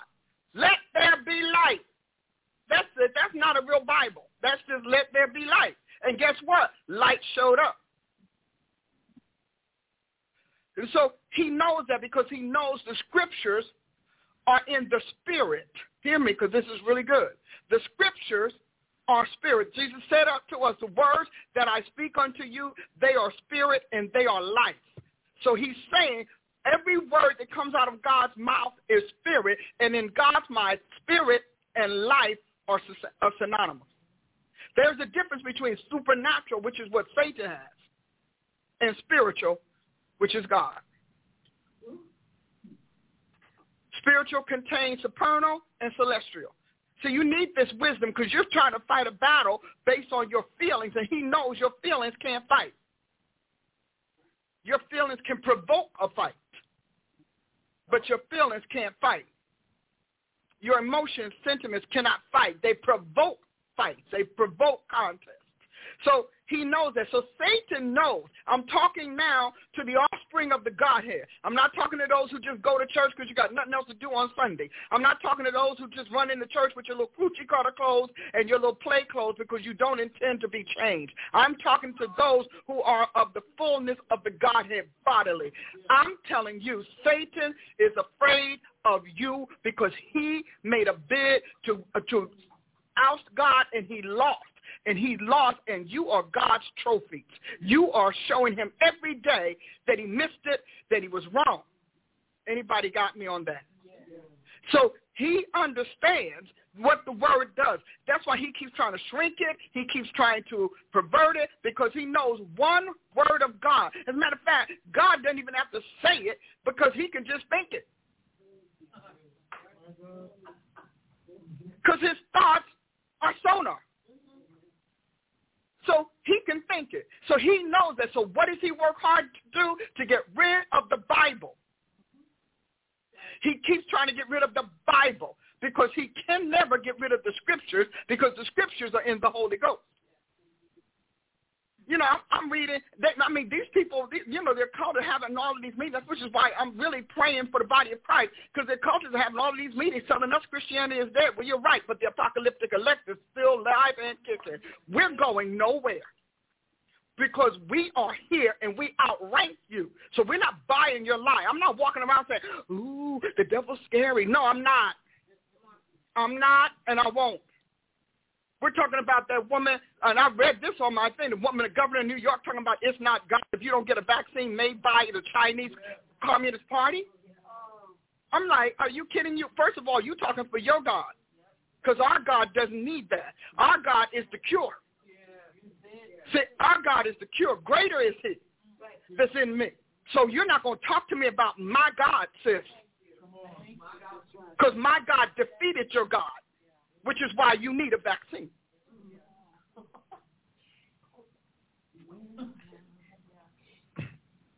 Somebody got that. You need vaccines because your God is not the living God.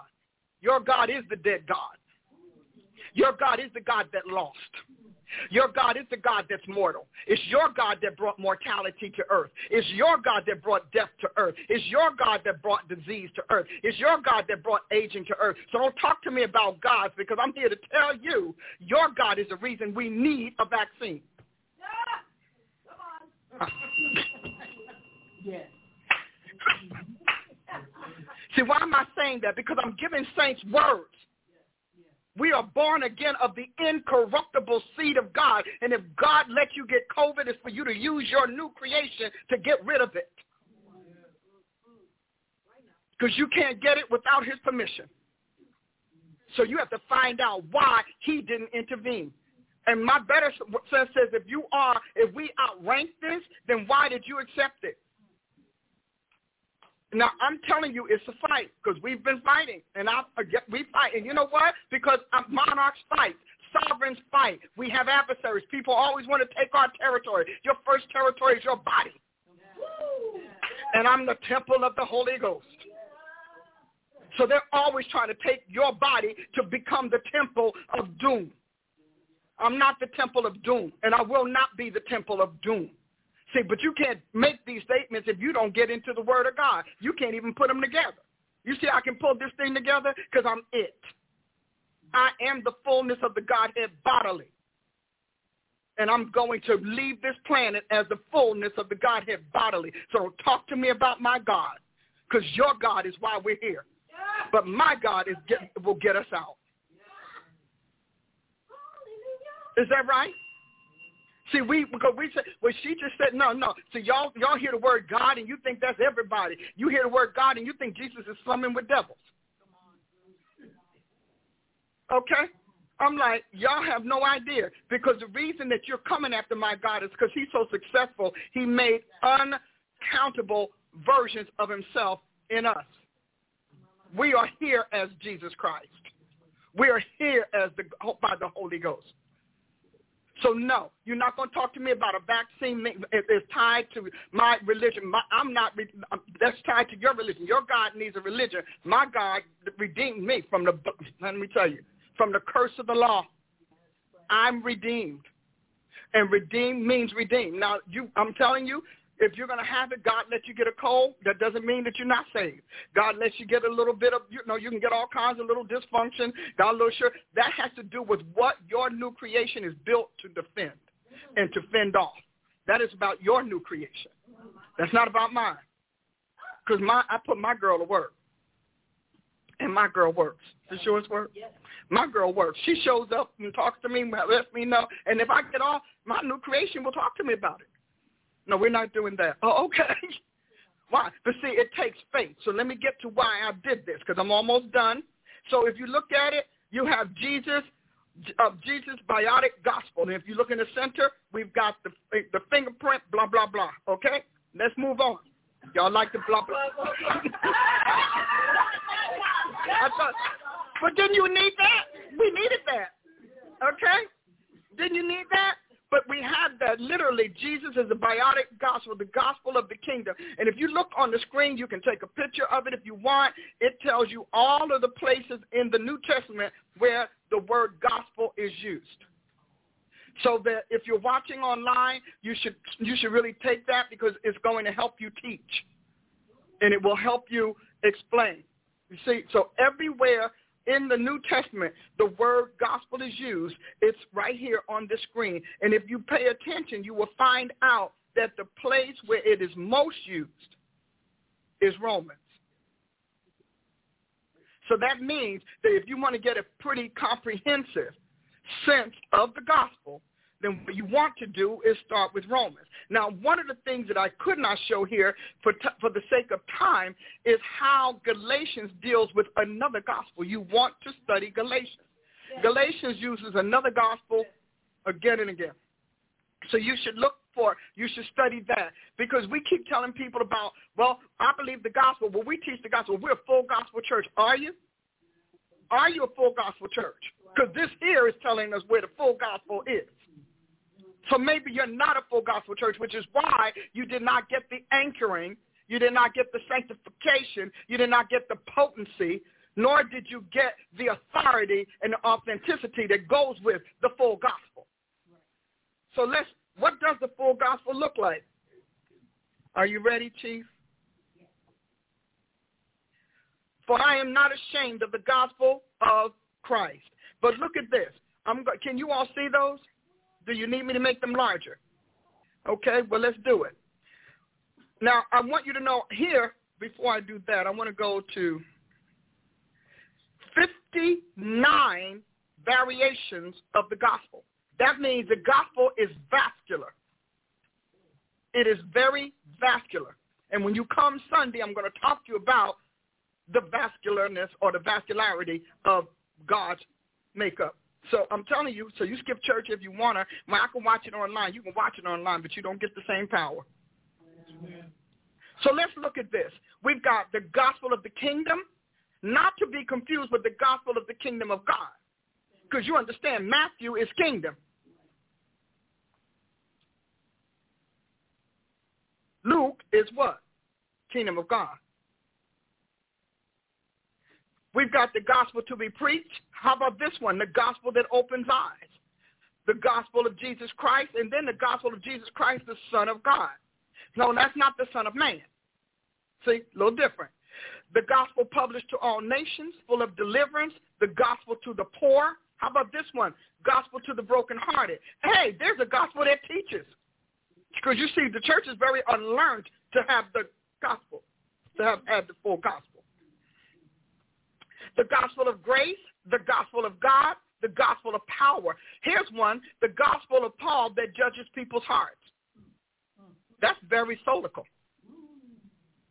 We have the gospel of peace, the gospel of obedience. There is a gospel that is meant to make you obey. In other words, there are insights, there's revelations, there are disclosures that will provoke obedience and you, make you want to trust God with your will. The gospel of blessing, the gospel that revealed Jesus Christ's mysteries, the gospel of the cross of Christ, the gospel of the new birth, the gospel that monetizes its messengers, the gospel that compels preaching, the gospel of commission, the gospel of dispensation. Is that a lot? We got more. The gospel of dispensation, the gospel concealed and revealed, which is the gospel from the foundation of the world, which I forgot to add here. But the gospel that images God, the gospel for the churches, the gospel revealed to Paul, the gospel preached to Abraham. What? God preached the gospel to Abraham? Check Galatians 3.8. The gospel of circumcision, the gospel of uncircumcision, the gospel of salvation, the gospel sealed by the Holy Spirit, the gospel mystery revealed, the gospel of fellowship, the gospel of confirmation, the gospel to be furthered, the gospel to be defended, the gospel of faith, the gospel of truth, and the gospel that settles. There's one more. Sorry, guys. Here's one, the gospel of hope, the gospel of the Holy Ghost, the gospel to be trusted, that tries the heart, the gospel of God's ministers, the gospel of our Lord Jesus Christ as opposed to Jesus Christ. Because, see, not everybody called him Lord. So you have to find out what he was and who he was. Even today, a lot of people like Jesus' gospel, but he's not Lord. A lot of people like Jesus' principles, but he's not Lord. Okay? The gospel of the glorious blessed God, the gospel according to the power of God.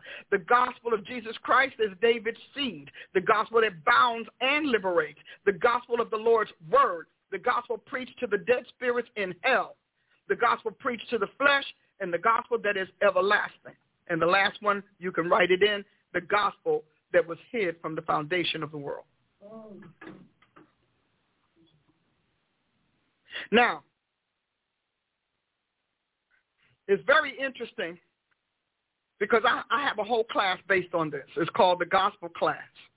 And the reason that I do it is because if we're going to say we preach the gospel, and Jesus said this gospel must be preached to all nations and then the end will come, if that's the case, then it, it behooves us as his messengers to know what this means to Jesus.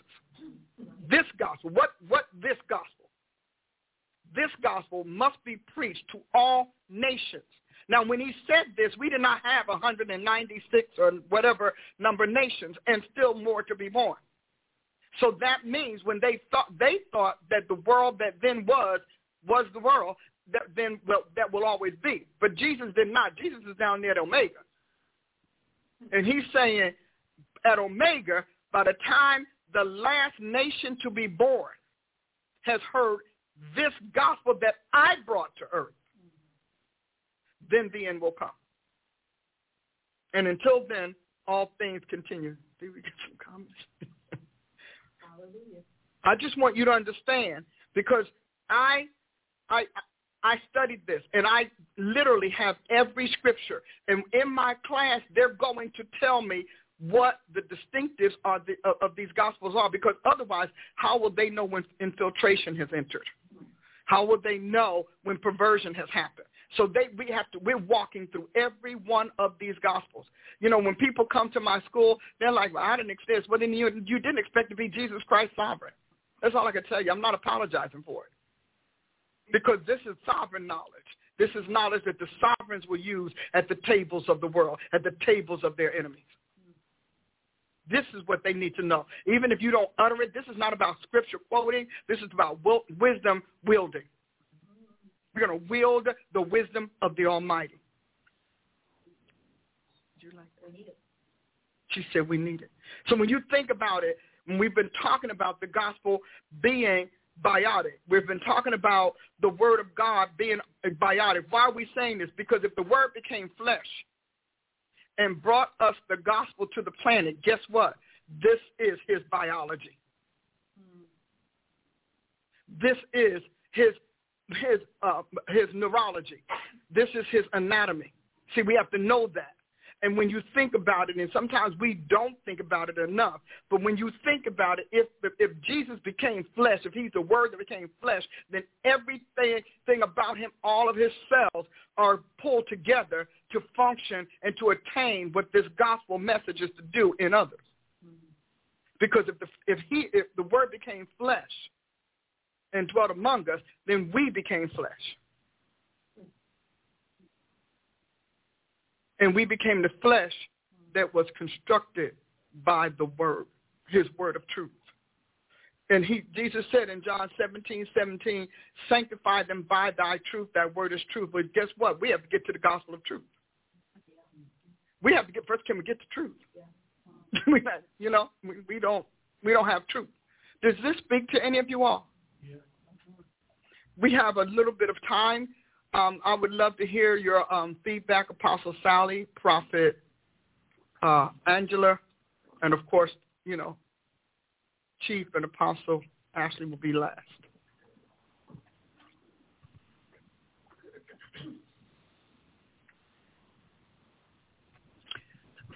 I think that, well, first, this last comment you just made has got me just like, let's just stop. The Word became flesh, and Jesus, oh my gosh, I mean, I'm, okay, I have many questions there, so I'll be asking you more. but um, I think that the comment that I have regarding this, it's clearing up all of the teaching that came on the kingdom of God. You got to preach this gospel of the kingdom. You mm-hmm. got to preach this gospel of the kingdom. And so many times, because I was in that group when they came out with that, that was trying to preach that gospel. And I remember that you stopped me in a restaurant one day and you said, honey, there's many gospels. And so I had to really stop and say, Dr. Price, no, wait, wait, wait, here's the book. Here's the book.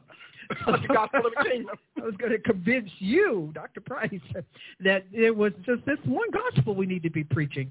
But this is to clarify, and, and I'm interested really in hearing even more of it because I believe that there's something that has got to be cleared up that was taught that this left people off on that wrong doctrine, mm-hmm. and we need to get this back in order because, you know, when you told me that, and it's been almost 10 years ago, I have stopped teaching that one gospel about that. At least that one little piece. yeah, one little piece, uh, and started researching what you're doing now. So this is really interesting to me. I'm really excited about it. My family really bought into that particular gospel really heavy, and still go, Mom, don't tell me anything else. That's all, this is all I want to know. That's all I want to know. Don't give me anything else. But now hearing these different pieces, this is going to be so good to uh, go back to them and have another Bible study and teach the right. Yeah, wouldn't that be nice? Oh yes. Well, I would I would like us to have those kind of things. I think I would probably, huh? Go yeah right. I would yeah go have a Bible study to learn the Bible. Isn't that nice? And to and to and to correct it, which is why you often hear me separate Bible from scriptures, because you can have a lot of Bible versions but there's only one scripture.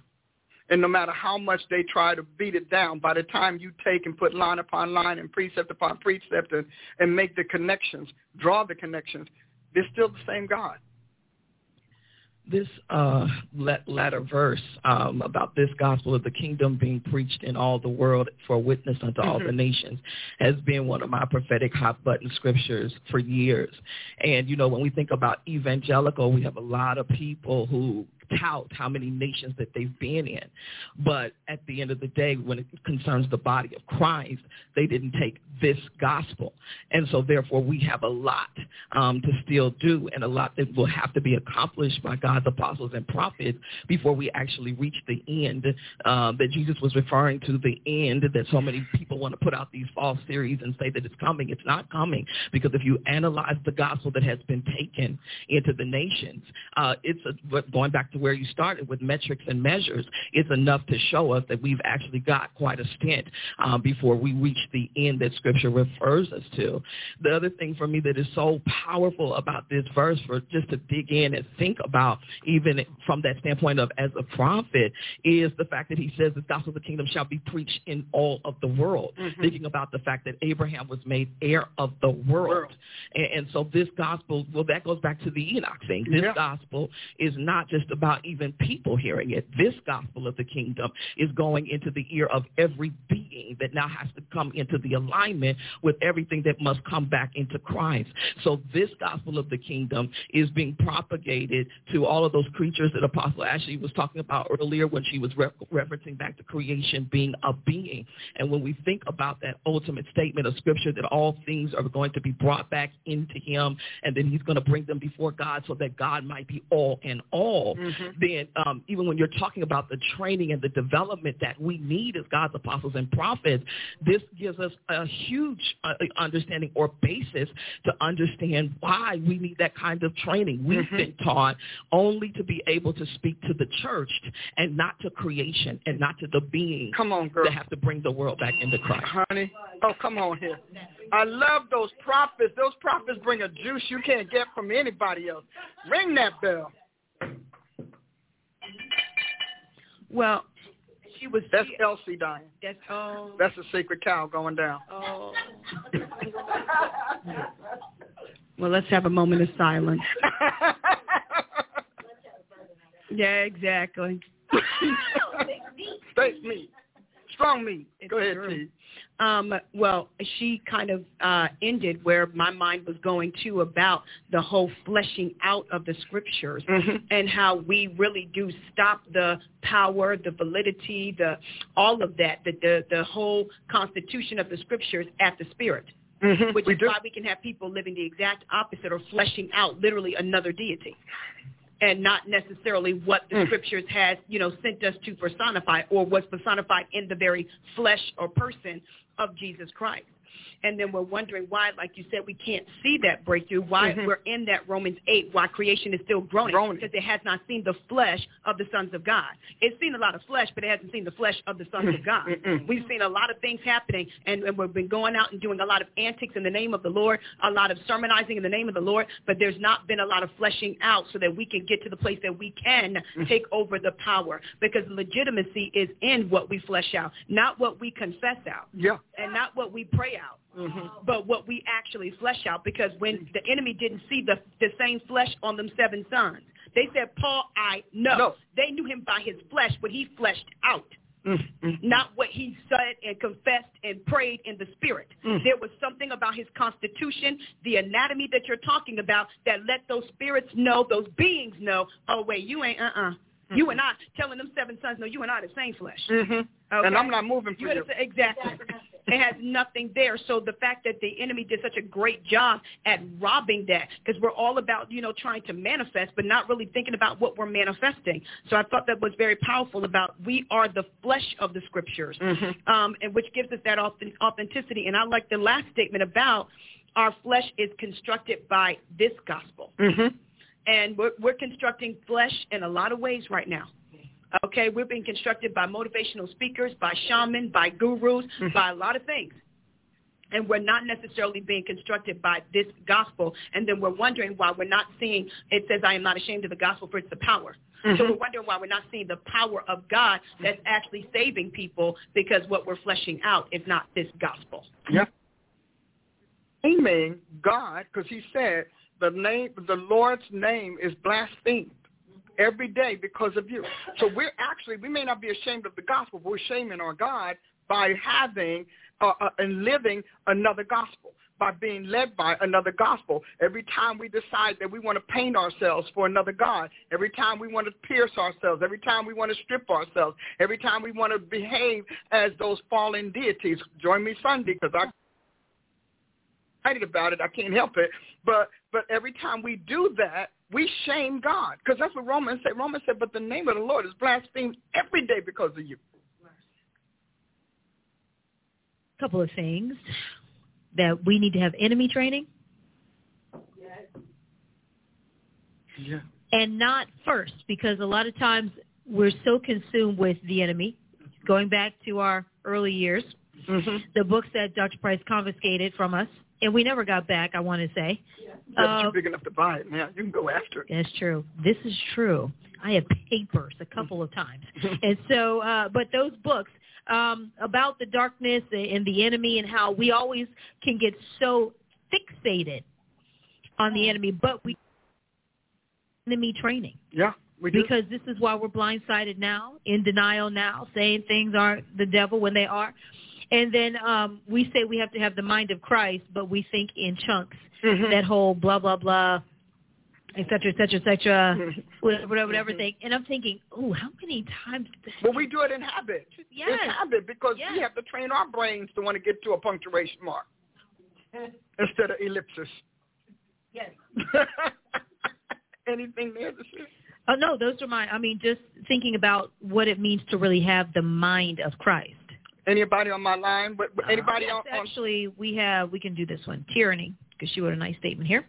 So this teaching really personifies what it means for identity is the key to destiny. To really understand our I to really understand our identity, it is wrapped in what we understand as the gospel. The gospel is cellular and has a variety of parts and pieces that has to be explored and mastered. The kingdom of God will never be truly united in or out of church without understanding the variety of dimensions of the gospel. Mm. Did you hear us say? Well, now. I said, "Come on here, Jesus." But, but you know, it's really important that we understand anything else you want to share because I really, I'm looking forward to God getting what He gave His life for. He put His Son on that cross for something, and I'm just saying I want Him to have it because if we can do that, trust me, we God can get us where we need. Hopefully, God can get us where we need to be because maybe maybe not. Because there are people who want to think flesh, but there are also people who want to think theologic. Like they need that theological thinking, that theological uh, explanation because it gets them to hide out in the unseen, hide out in the abstract, and not feel the pressure of what it means to be filled with the fullness of the Godhead. I had something, maybe I'll be able to show it to you next week because I had something that I really had. Oh, here it is. I'll put it up if you all don't mind seeing it. Do you mind? That's all right. I'm going to put it, yeah, I'm going to put it online. Then they can all see. And this I did not do, but I have to thank God for being able to have it. But this is what I got over eight, maybe ten years ago. Somebody took to draw a, to draw a human cell and to fill it with the elements of Christ. And this, now that's how long ago. Can they see it online, Rachel? Oh, good. Oh, that's right. Because I because this here is why. Now to think about it, and and when I think about it, I say, you know, God, I've been on this journey a long time, and look at how long it took for this re- revelation to incubate and then to manifest in me. So you all have it, and and so this was a person who obviously was very very scientific. And so this is what we'll deal with. It has the name of the person down at the bottom because I certainly didn't do this because I don't draw that well.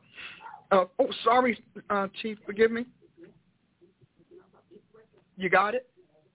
And so the reason that I um that I I have this is because it's it this is what motivated me to say because when I first saw it I was like this guy is crazy. Like what are you doing? I mean, come on. Really? And but she um you're going to send it to him Rachel so she'll see to it that you get it. But I this is where this all began for me. It's literally where it all began on that particular thing. I'm looking for a statement, if you don't mind. I'm almost done, but I just felt like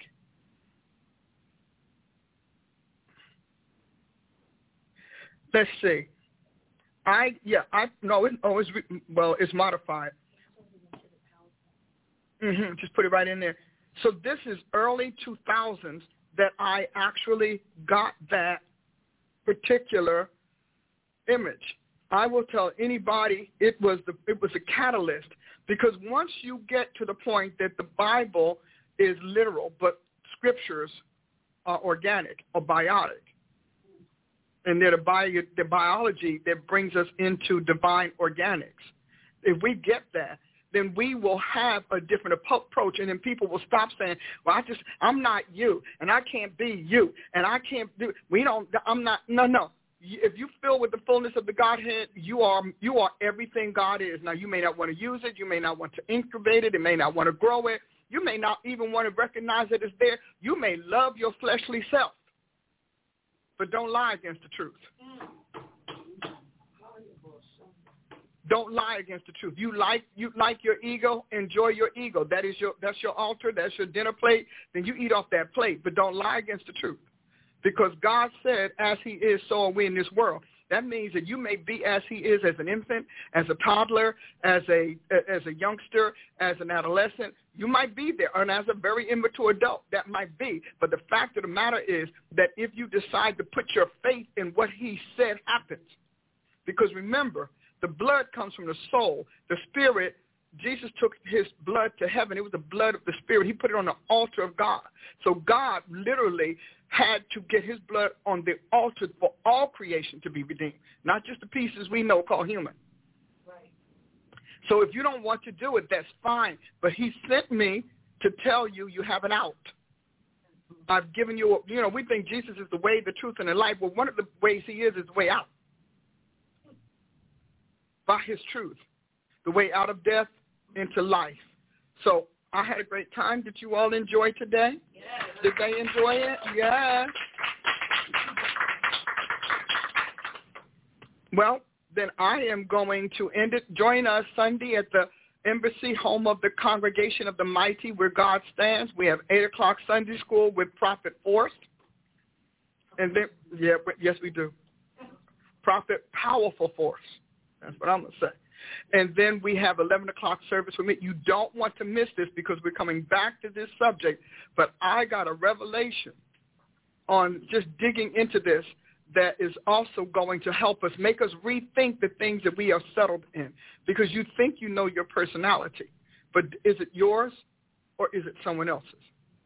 God bless you share, share, share, and sow, sow, sow. And I really do need you all to sow. You know, not only sowing because, hey, this is a good word. I'm not asking you to sow for the past. I'm asking you to sow for the future. But this is not only is it time consuming, but I want you to sow because it's encouraging.